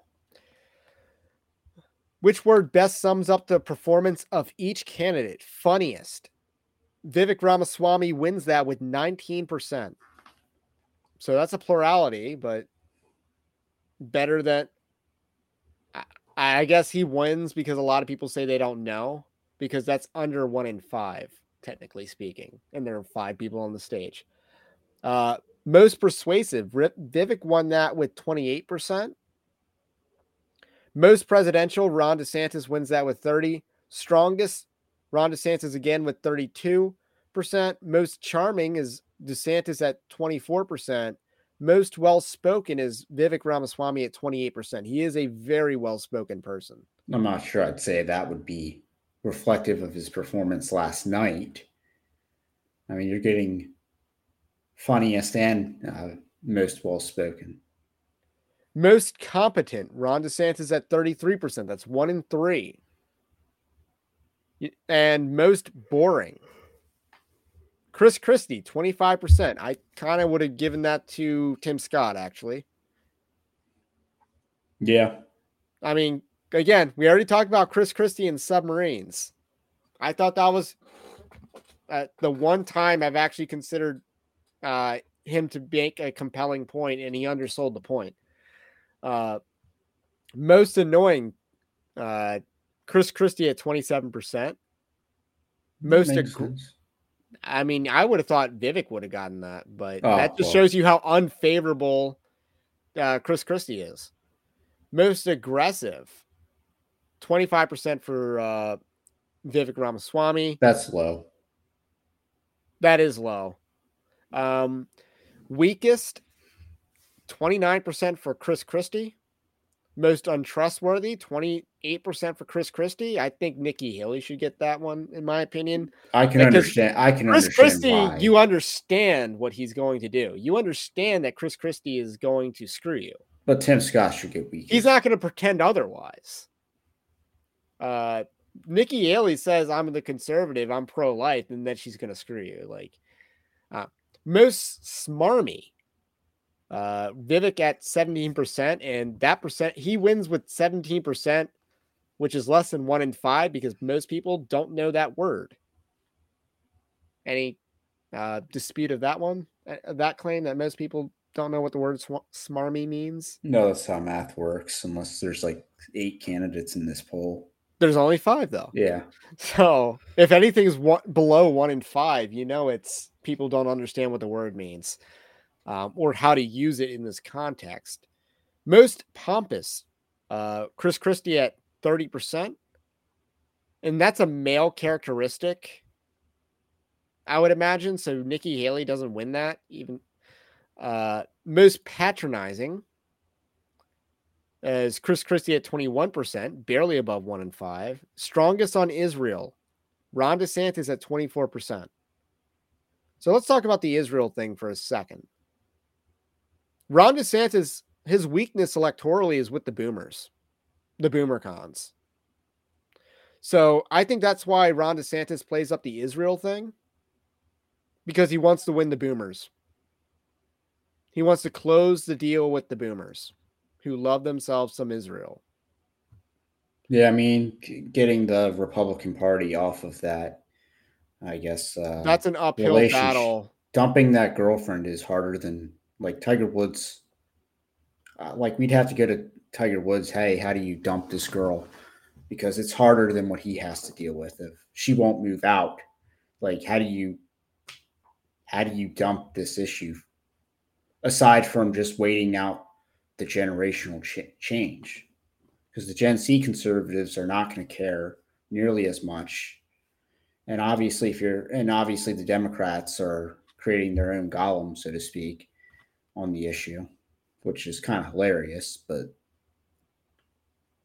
but the, yeah, the older generations are gung ho, and this, and yeah, I mean, I, and but DeSantis is a little bit above and beyond when it comes to the Israel question. Oh, be- what do you mean by that? I mean, you go to Israel to sign legislation, obviously praying at the wall, which is, you know, second commandment violation, which you touched on this morning, and is the reform. right, but I think he did it unwittingly, and so does Donald Well, Trump and even Mike Pence. This- I mean, he's not Mike Pence. Catholics. He's Catholic, so he can do the whole "we pray to relics" thing. I guess but- you're right.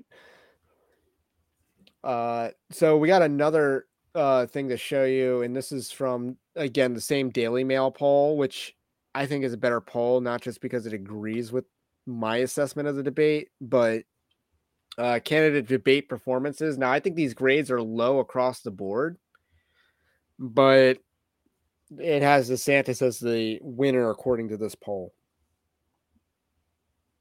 So this is based on a one to ten scale. I don't think DeSantis did a D plus. I don't think he gave a D plus performance. I don't. Um, Yeah, he should be at least like. I'm not sure. Again, only Nikki Haley gave that low of a performance, in my opinion. Because again, I thought when Vivek Ramaswamy mentioned Nikki Haley's daughter, that was fine. If it's okay to bring up Hunter Biden, it's certainly okay to bring that up. My opinion. We've already made the children, the adult children of politicians, fair game in our country. I don't see the. Um, yeah, I mean, I didn't even realize that it was an adult child when he brought it up. Not that it would have changed my opinion. I mean, it's. But I mean, uh, it does seem a little low ball for especially the, at least the top three. I mean, Tim Scott being a 50, uh, 55 or 5. I mean, I, I, I think these grades skew low. But it's better than nothing, right? Um, I, I, think this is a better metric than who won the debate. You get a bunch of people to grade it, I guess. I don't know. I mean, DeSantis polling half a percent or half a grade or half a letter grade higher. Yeah. Is, I think, significant in that because the range is 6.6 to 4.8. So he is a good chunk of that range in the lead.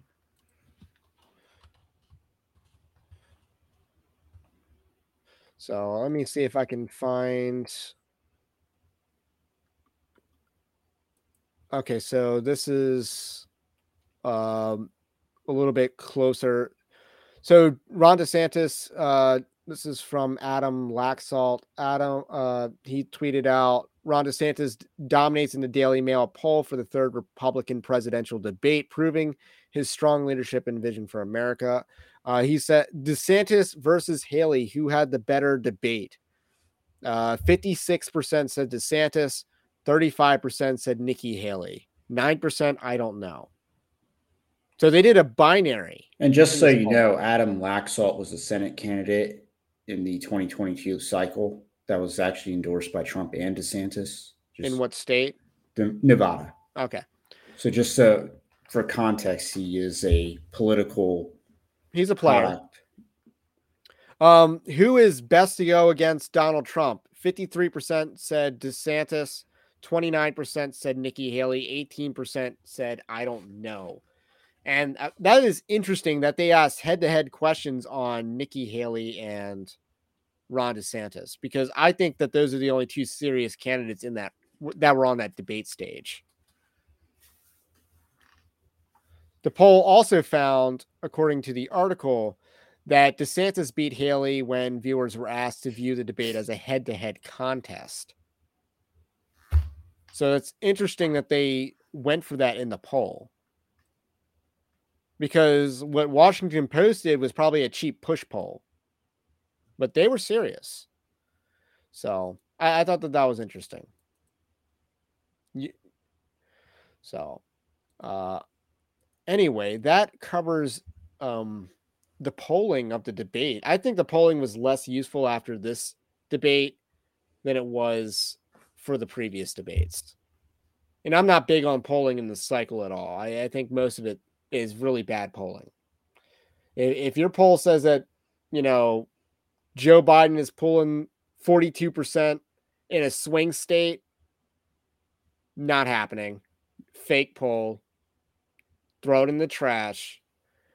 Um, yeah, I mean, again, I don't know how Trump is going to win either like Michigan or a Pennsylvania. Again, very difficult states, very bad Republican parties, and Michigan's just bad because the machine is awful, and Pennsylvania is very fractured because you got basically New York on the west or New York, but yeah, Philadelphia, which is basically like RINO country, New York you know Atlantic Coast RINOs. You have Pittsburgh, and then you have like Alabama in the middle, as as they like to call it. So very fractured in Pennsylvania versus Michigan is a, just a bad machine. Yeah, I don't. I mean, I think as far as the 2024 goes, I have yet to see a convincing pathway for Trump to win and get 270 votes, electoral college votes. I've yet to see a convincing pathway because it would require Pennsylvania, Michigan, or Wisconsin.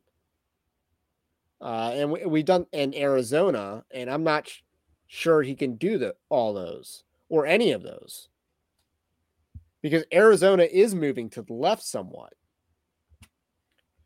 And it wasn't the strongest conservative bastion. And it has a very fractured Republican Party that needs a candidate that can unite the McCain's and the Kelli Ward sides of the party. No, the other thing going against them in Arizona is uh, Kari Lake potentially being on the ticket. No, Kari Lake's running for Senate. Yeah, I know, but but down ballot, she could be an anchor on the down ballot, though. Yeah, imagine if you're a McCain Republican, you should be voting for Republican. You should be submitting, bending the knee to the conservatives in the Republican Party and holding your nose to save America. That's the position I want them in. But how why are they going to show up when it's Donald Trump and Kari Lake on the ticket? They're not going to show up for that. My thoughts. So I, I don't think that's a winning combo in Arizona. I, I don't want Kari Lake to win because I don't there is no shine on that car, if you know what I'm saying. And she has a transmission issue, if you know what I'm saying, if you catch my drift. Because she is extremely licentious. She's a social liberal who pretended to be socially conservative, but she's all about the drag queens and stuff like that and hanging out at drag bars. That's Kari Lake. So she's a fraud, my opinion. Yeah, I mean, so that's so you have potential hurdles. And again, I mean, I do think DeSantis puts Virginia back in play and Nevada in play. Yeah, Nevada's more in play. Though maybe the machine there is gonna get its act together. Who knows? No, because the Harry Reid machine's falling apart in Nevada. If anything, the momentum shifting in the Republicans' favor in in Nevada. I mean, they have a Senate race as well.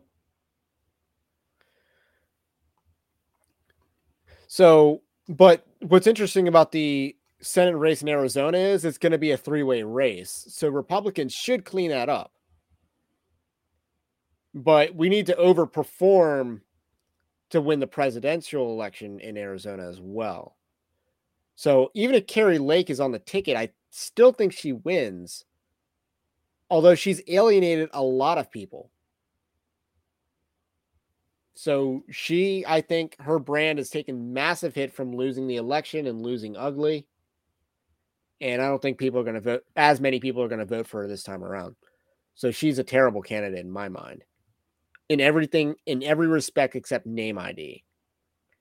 So, uh, same Raza says Trump is doing better in swing states because Joe Biden is act- actively collapsing in the poll, and I don't think that's really true at all. I think these polls are kind of fake. Well, I mean, because I think, they're showing Biden with a two, they're showing Biden below forty four percent.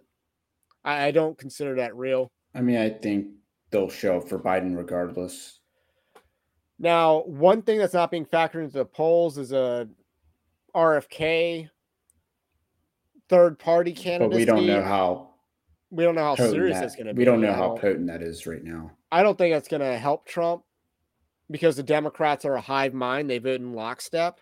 And that's why the poll those polls can't be trusted. They will come out and vote for the abortion candidate. They'll vote, vote in machines, you know. They'll ballot harvest. They'll do what they have to do. And I mean, Trump is against ballot harvesting. I mean, he's got the votes, is what he said at a rally recently. I mean, unless there's a major, like, you know, I guess not turnout of certain voters in inner cities that doesn't get replaced in the middle of the night, then the Democrats will have their people show up on election day or before election day or after election day. So Sebastian asked, no one's going to vote for RFK on the left, right? The Democrats are not going to defect for RFK. That's pretty evident in this current in the Democrat primary. That's why he dropped out and is running as an independent because they're not defecting for him. They're not going to defect on Biden for RFK. They're not doing that. They're going to pretend like he doesn't exist, which is what these polls are doing actually. So at least the ones that don't include him. Now, the ones that do, uh, and I, I, I don't know how much we can gauge from that. And the general election isn't going to be like the polls for the general election don't matter as much right now. Because, but I'm not sure the primary polls can be trusted either. I mean, I mean, Joe Biden's a generic Democrat for all because he's a vegetable. And yes, he's going to be their guy. They're not going to jettison look, I mean, Joe look- Biden. He has a hood pass. I mean, let's just be honest. He can't run. Pete Buttigieg. He has no hood pass. Gavin Newsom, that ain't gonna fly. Or he's they're not gonna let him do that. Oh, let's they're gonna go be back to John Kerry or Andrew Cuomo first. But I mean, do they have hood passes? Fetterman still won in Pennsylvania. Exactly. They will vote for a vegetable. So uh, his servant says, um, there are some stupid conservatives that think RFK is great. All they know about him is he hates jabs. It is disturbing, and I think it's a blind spot more so than it is stupidity. I mean, Um, I, I yeah, like RFK, you're- but you're I'm right. not going to lie to myself about him. He's pro gun control. He's pro abortion. That's that's a negative. I mean, So- he does, and RFK panders to blacks a lot. I mean, it's in his book. I mean, obviously, he had no problem calling conservatives racist for not wanting immigration, but he doesn't want it because he's more compassionate. So he kind of does that that big Eva mentality, where it's not about the demographics and the you know the crime and the degeneracy coming across the border. It's about he doesn't want people being unsafe in traversing Mexico. So Yeah, it's he's not good on the border either. well, and- he he might be, but he has no uh, problems taking shots at the Republicans. Radical environmentalists as well is also being Oh. brought up in the chat. I don't know. I'm willing to hear out some of his stuff. I'm not. Well, when it comes to chemicals, things like that, yeah, I'm willing to. okay, anything. you, you Like- meant that some, Yeah, like the big big ag and things like that. I'm but the willing to- climate change stuff, no. no. not not into that. Uh, but yeah, so the other thing that has to be pointed out is I don't think Trump's likability has increased since 2020. So those are my thoughts. He's but not no, more to likable now. jail, if he goes to jail, he'll get a hood pass. No, he won't. But like that, yeah, he's gonna get 50% of the black vote if he gets convicted. I've of a actually seen a poll that says that though, or heard about a poll. I'm just like, come on, they're lying to you. I mean, they're just making up numbers. There's no way 50% of the black vote's going to go for Trump if he becomes a convicted felon. Like this is nuts. That that's a joke. Not even it's a funny joke. I will admit that. It is a funny joke, but no way. Uh but so along those lines, I don't think uh, if the polls are true that Biden is struggling in swing states, why aren't the rest of the Democrats struggling in swing states? Why did the Republicans get trounced in in uh, Pennsylvania this Tuesday? That's a swing state. They got trounced by six points. Why did is it because the MAGA voters unreliable? And if the MAGA voters unreliable, then why are we banking on them showing up on game day in 2024? I don't think the MAGA voter's unreliable. I think the party. The unique, is- okay, how about the, The unique- party is unreliable. But people still vote for the party though. Is the party unreliable when you're voting for a ballot initiative? Like that's not a Republican versus Democrat. That is do you show up on game day? Yeah. That's all that election. That's all Ohio came down to was are the, who's showing up on game day, and the the MAGA vote did not show up on game day. They are ten points behind. But again, is that the people that are, you know, black pilled on the election? They don't think the system works, so they're abstaining from the system. And who's in, who's encouraging that behavior? That'd be Donald Trump. He's encouraging people to be black pilled on elections. And if that turn if that's dissuading voters, then we cannot be chasing the same voters that he's dissuading. We need to find voters that are persuadable, which would be the independents, perhaps, or the suburban women. What, what's the coalition that actually shows up on game day? That's the vote that Republicans need to win. Those, those are the votes we cannot alienate. So 30% of Republicans are pro abortion. I mean, Yeah, I, I might think it's closer to 20, but there is a sizable percent. That would probably admit they're pro. But it's the same sizable percent that would throw you into a jail cell for not taking a vaccine. So So let let's uh, send some questions in as we're gonna start wrapping up the stream. I I do want to talk um, a little bit. Like I think let, let's talk about the race as it is right now in the primary because we're speculating about the general. But let's there's a lot that's happened in the primary. Um, Governor Kevin Stitt has endorsed Ron DeSantis, and then that was followed by Kim Reynolds, the governor of I- Iowa. So the governor state is Oklahoma. Uh, that's a Super Tuesday state, I believe. And then Governor Reynolds is Iowa. That's first in the nation caucus. I think that's a major. Those are really good endorsements to have. On the Trump side, he has the endorsements of McMaster's in South Carolina, Kristi Noem in South Dakota, and Sarah Huckabee Sanders just endorsed him in Arkansas. Am I missing any governors? um, I'm sure you are, but obviously, Uh, not- Justice, maybe? I mean, it's not material right now. As far as I mean, Huckabee Sanders being popular and obviously a former Trump White House employee, so that's not surprising at all. Yeah. Do you think uh, the McMaster's endorsement significant in South Carolina? I mean, South Carolina is is third. It is They're is the third the- state. that's why that's the only thing that's significant about South Carolina is that they bat third in the order. So I don't think. Mc- I mean, I, think Trump wins that without that endorsement. yeah, he but won it pretty handily in 2016. I mean, the most important thing for DeSantis to do is he has to win New Hampshire and Iowa. Otherwise, it is game over. I mean, you I have think to do both. no, I, I don't think it's game over at all. Just because this primary could end really quickly, or it could be dragged out. Yeah, but you got to knock out the first two. If rounds. Trump is convicted of a felony, that's kind of game over there. Well, not if he, not if That's gonna- DeSantis can't get a single delegate out of. He needs to win the first two to actually show that he's serious. He can't just do Iowa, lose New Hampshire, then he will lose South Carolina. So now you're on a losing streak going into Super Tuesday. Uh, I believe Nevada's fourth, correct?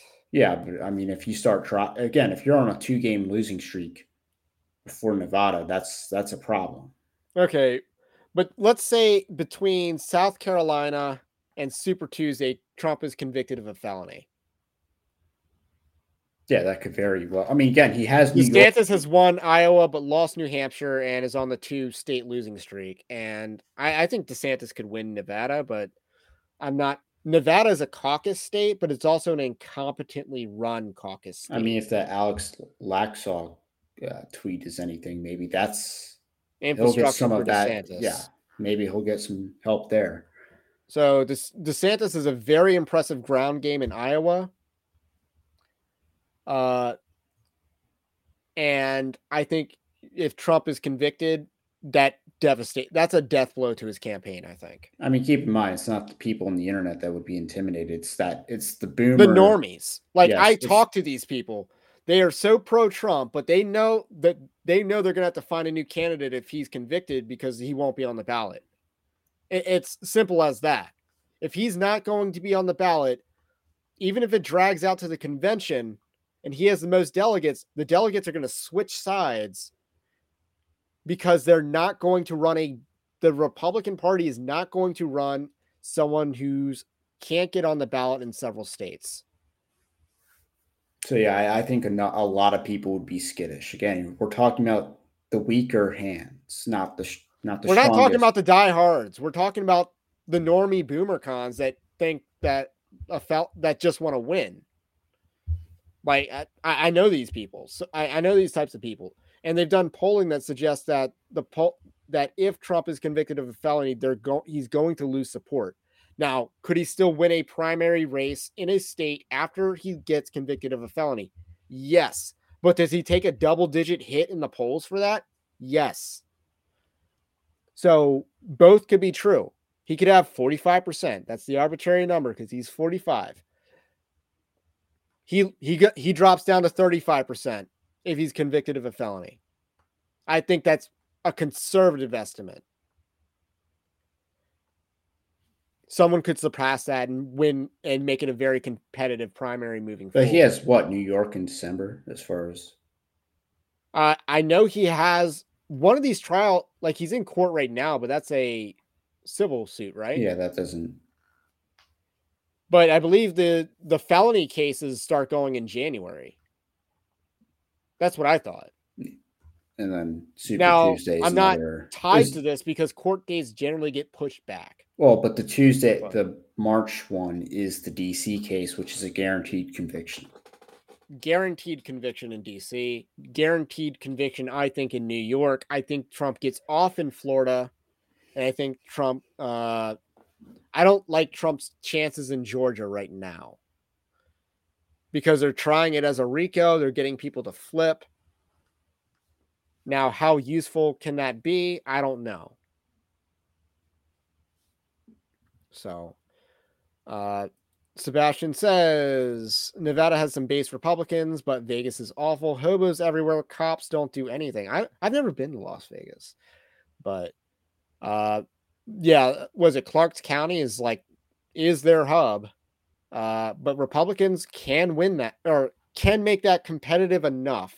You saw that with Lombardo, or that's the uh, governor, right? Yeah. Lombardo.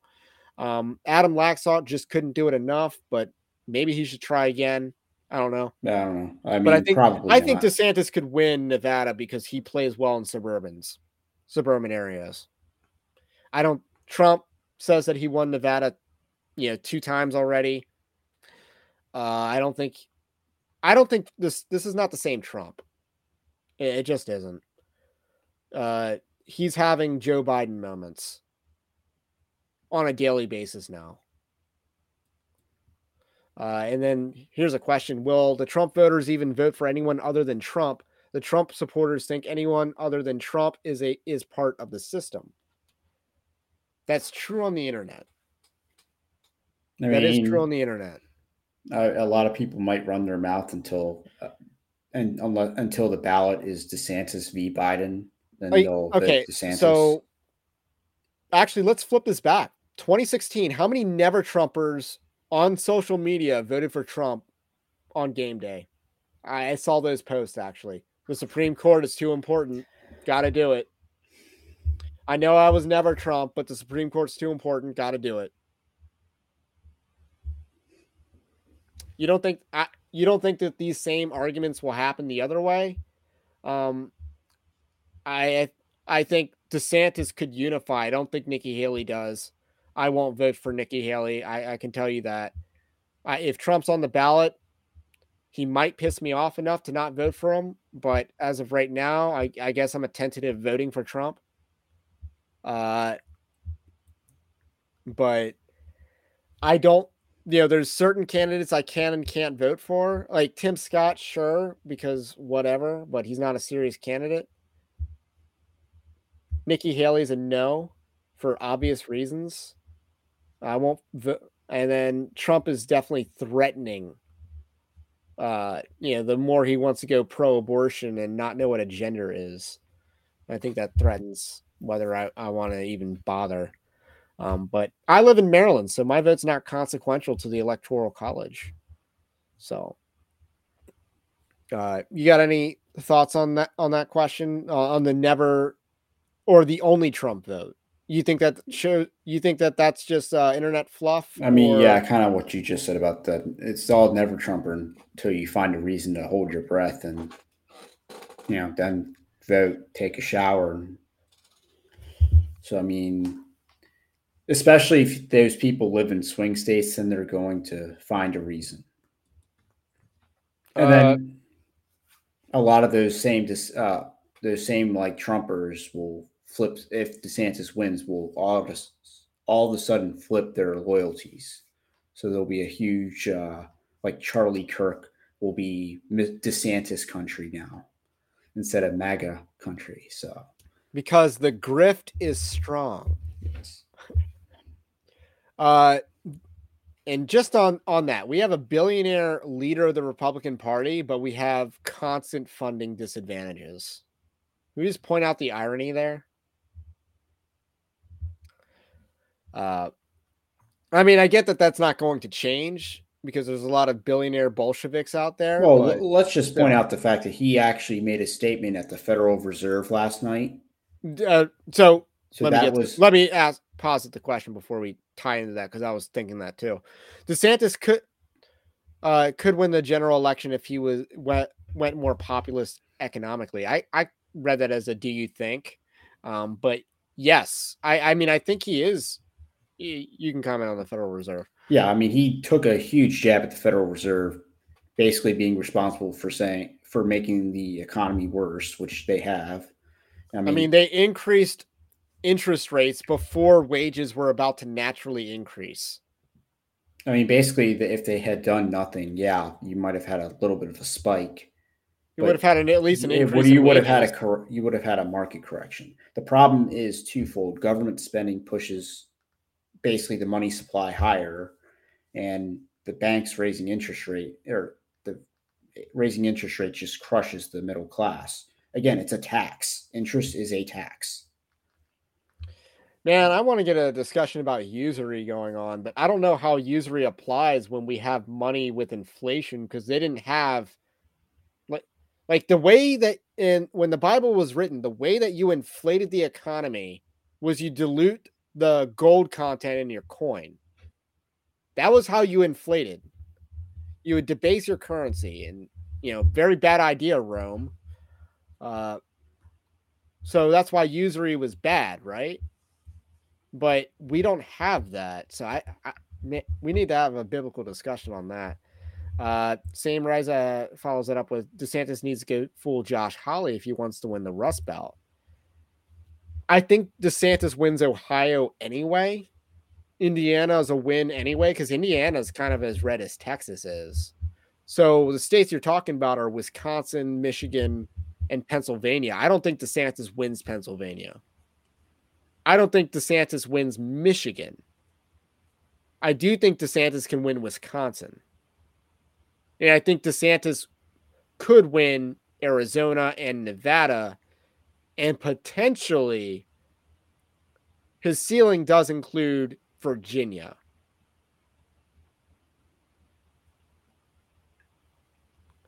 So, yeah, I mean, how many of those, like, you know, very populist on the right you know, they want some anti-Federal Reserve talking points, and DeSantis is actually feeding into that. And Trump can't. He appointed Jerome Powell.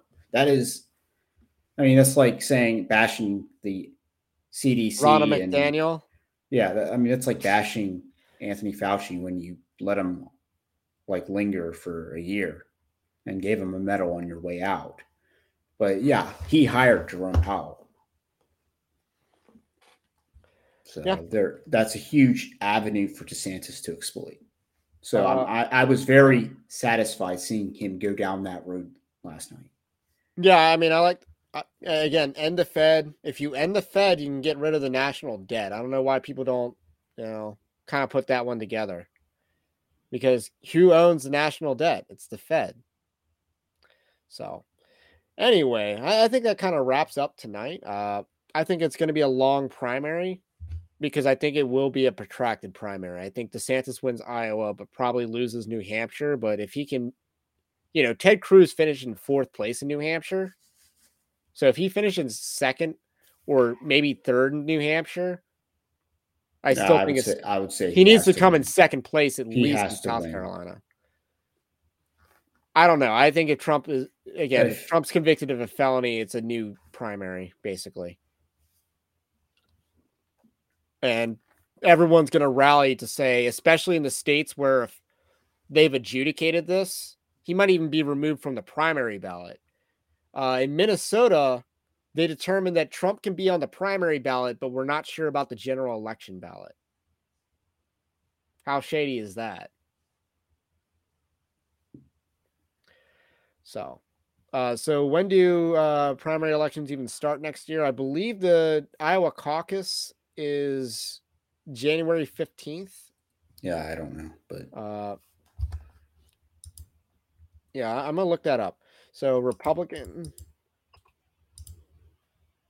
uh, it'd be the 16th or the 23rd. Unless it's on a Monday night. no way they're doing it on a Monday. Okay, then it would be the 16th. That's a. I don't know.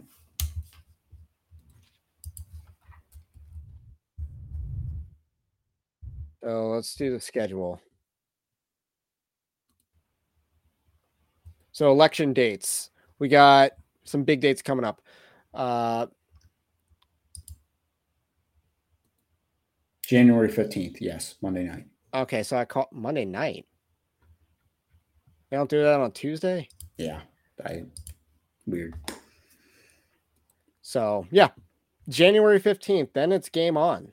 And I don't know when Trump's court dates are, but those are bound to get pushed back rather than moved up. Because that's how court dates work. So anyway, I think that kind of covers uh, all your questions. Any last questions? Nope. Uh, anything on the Rumble side? Nope.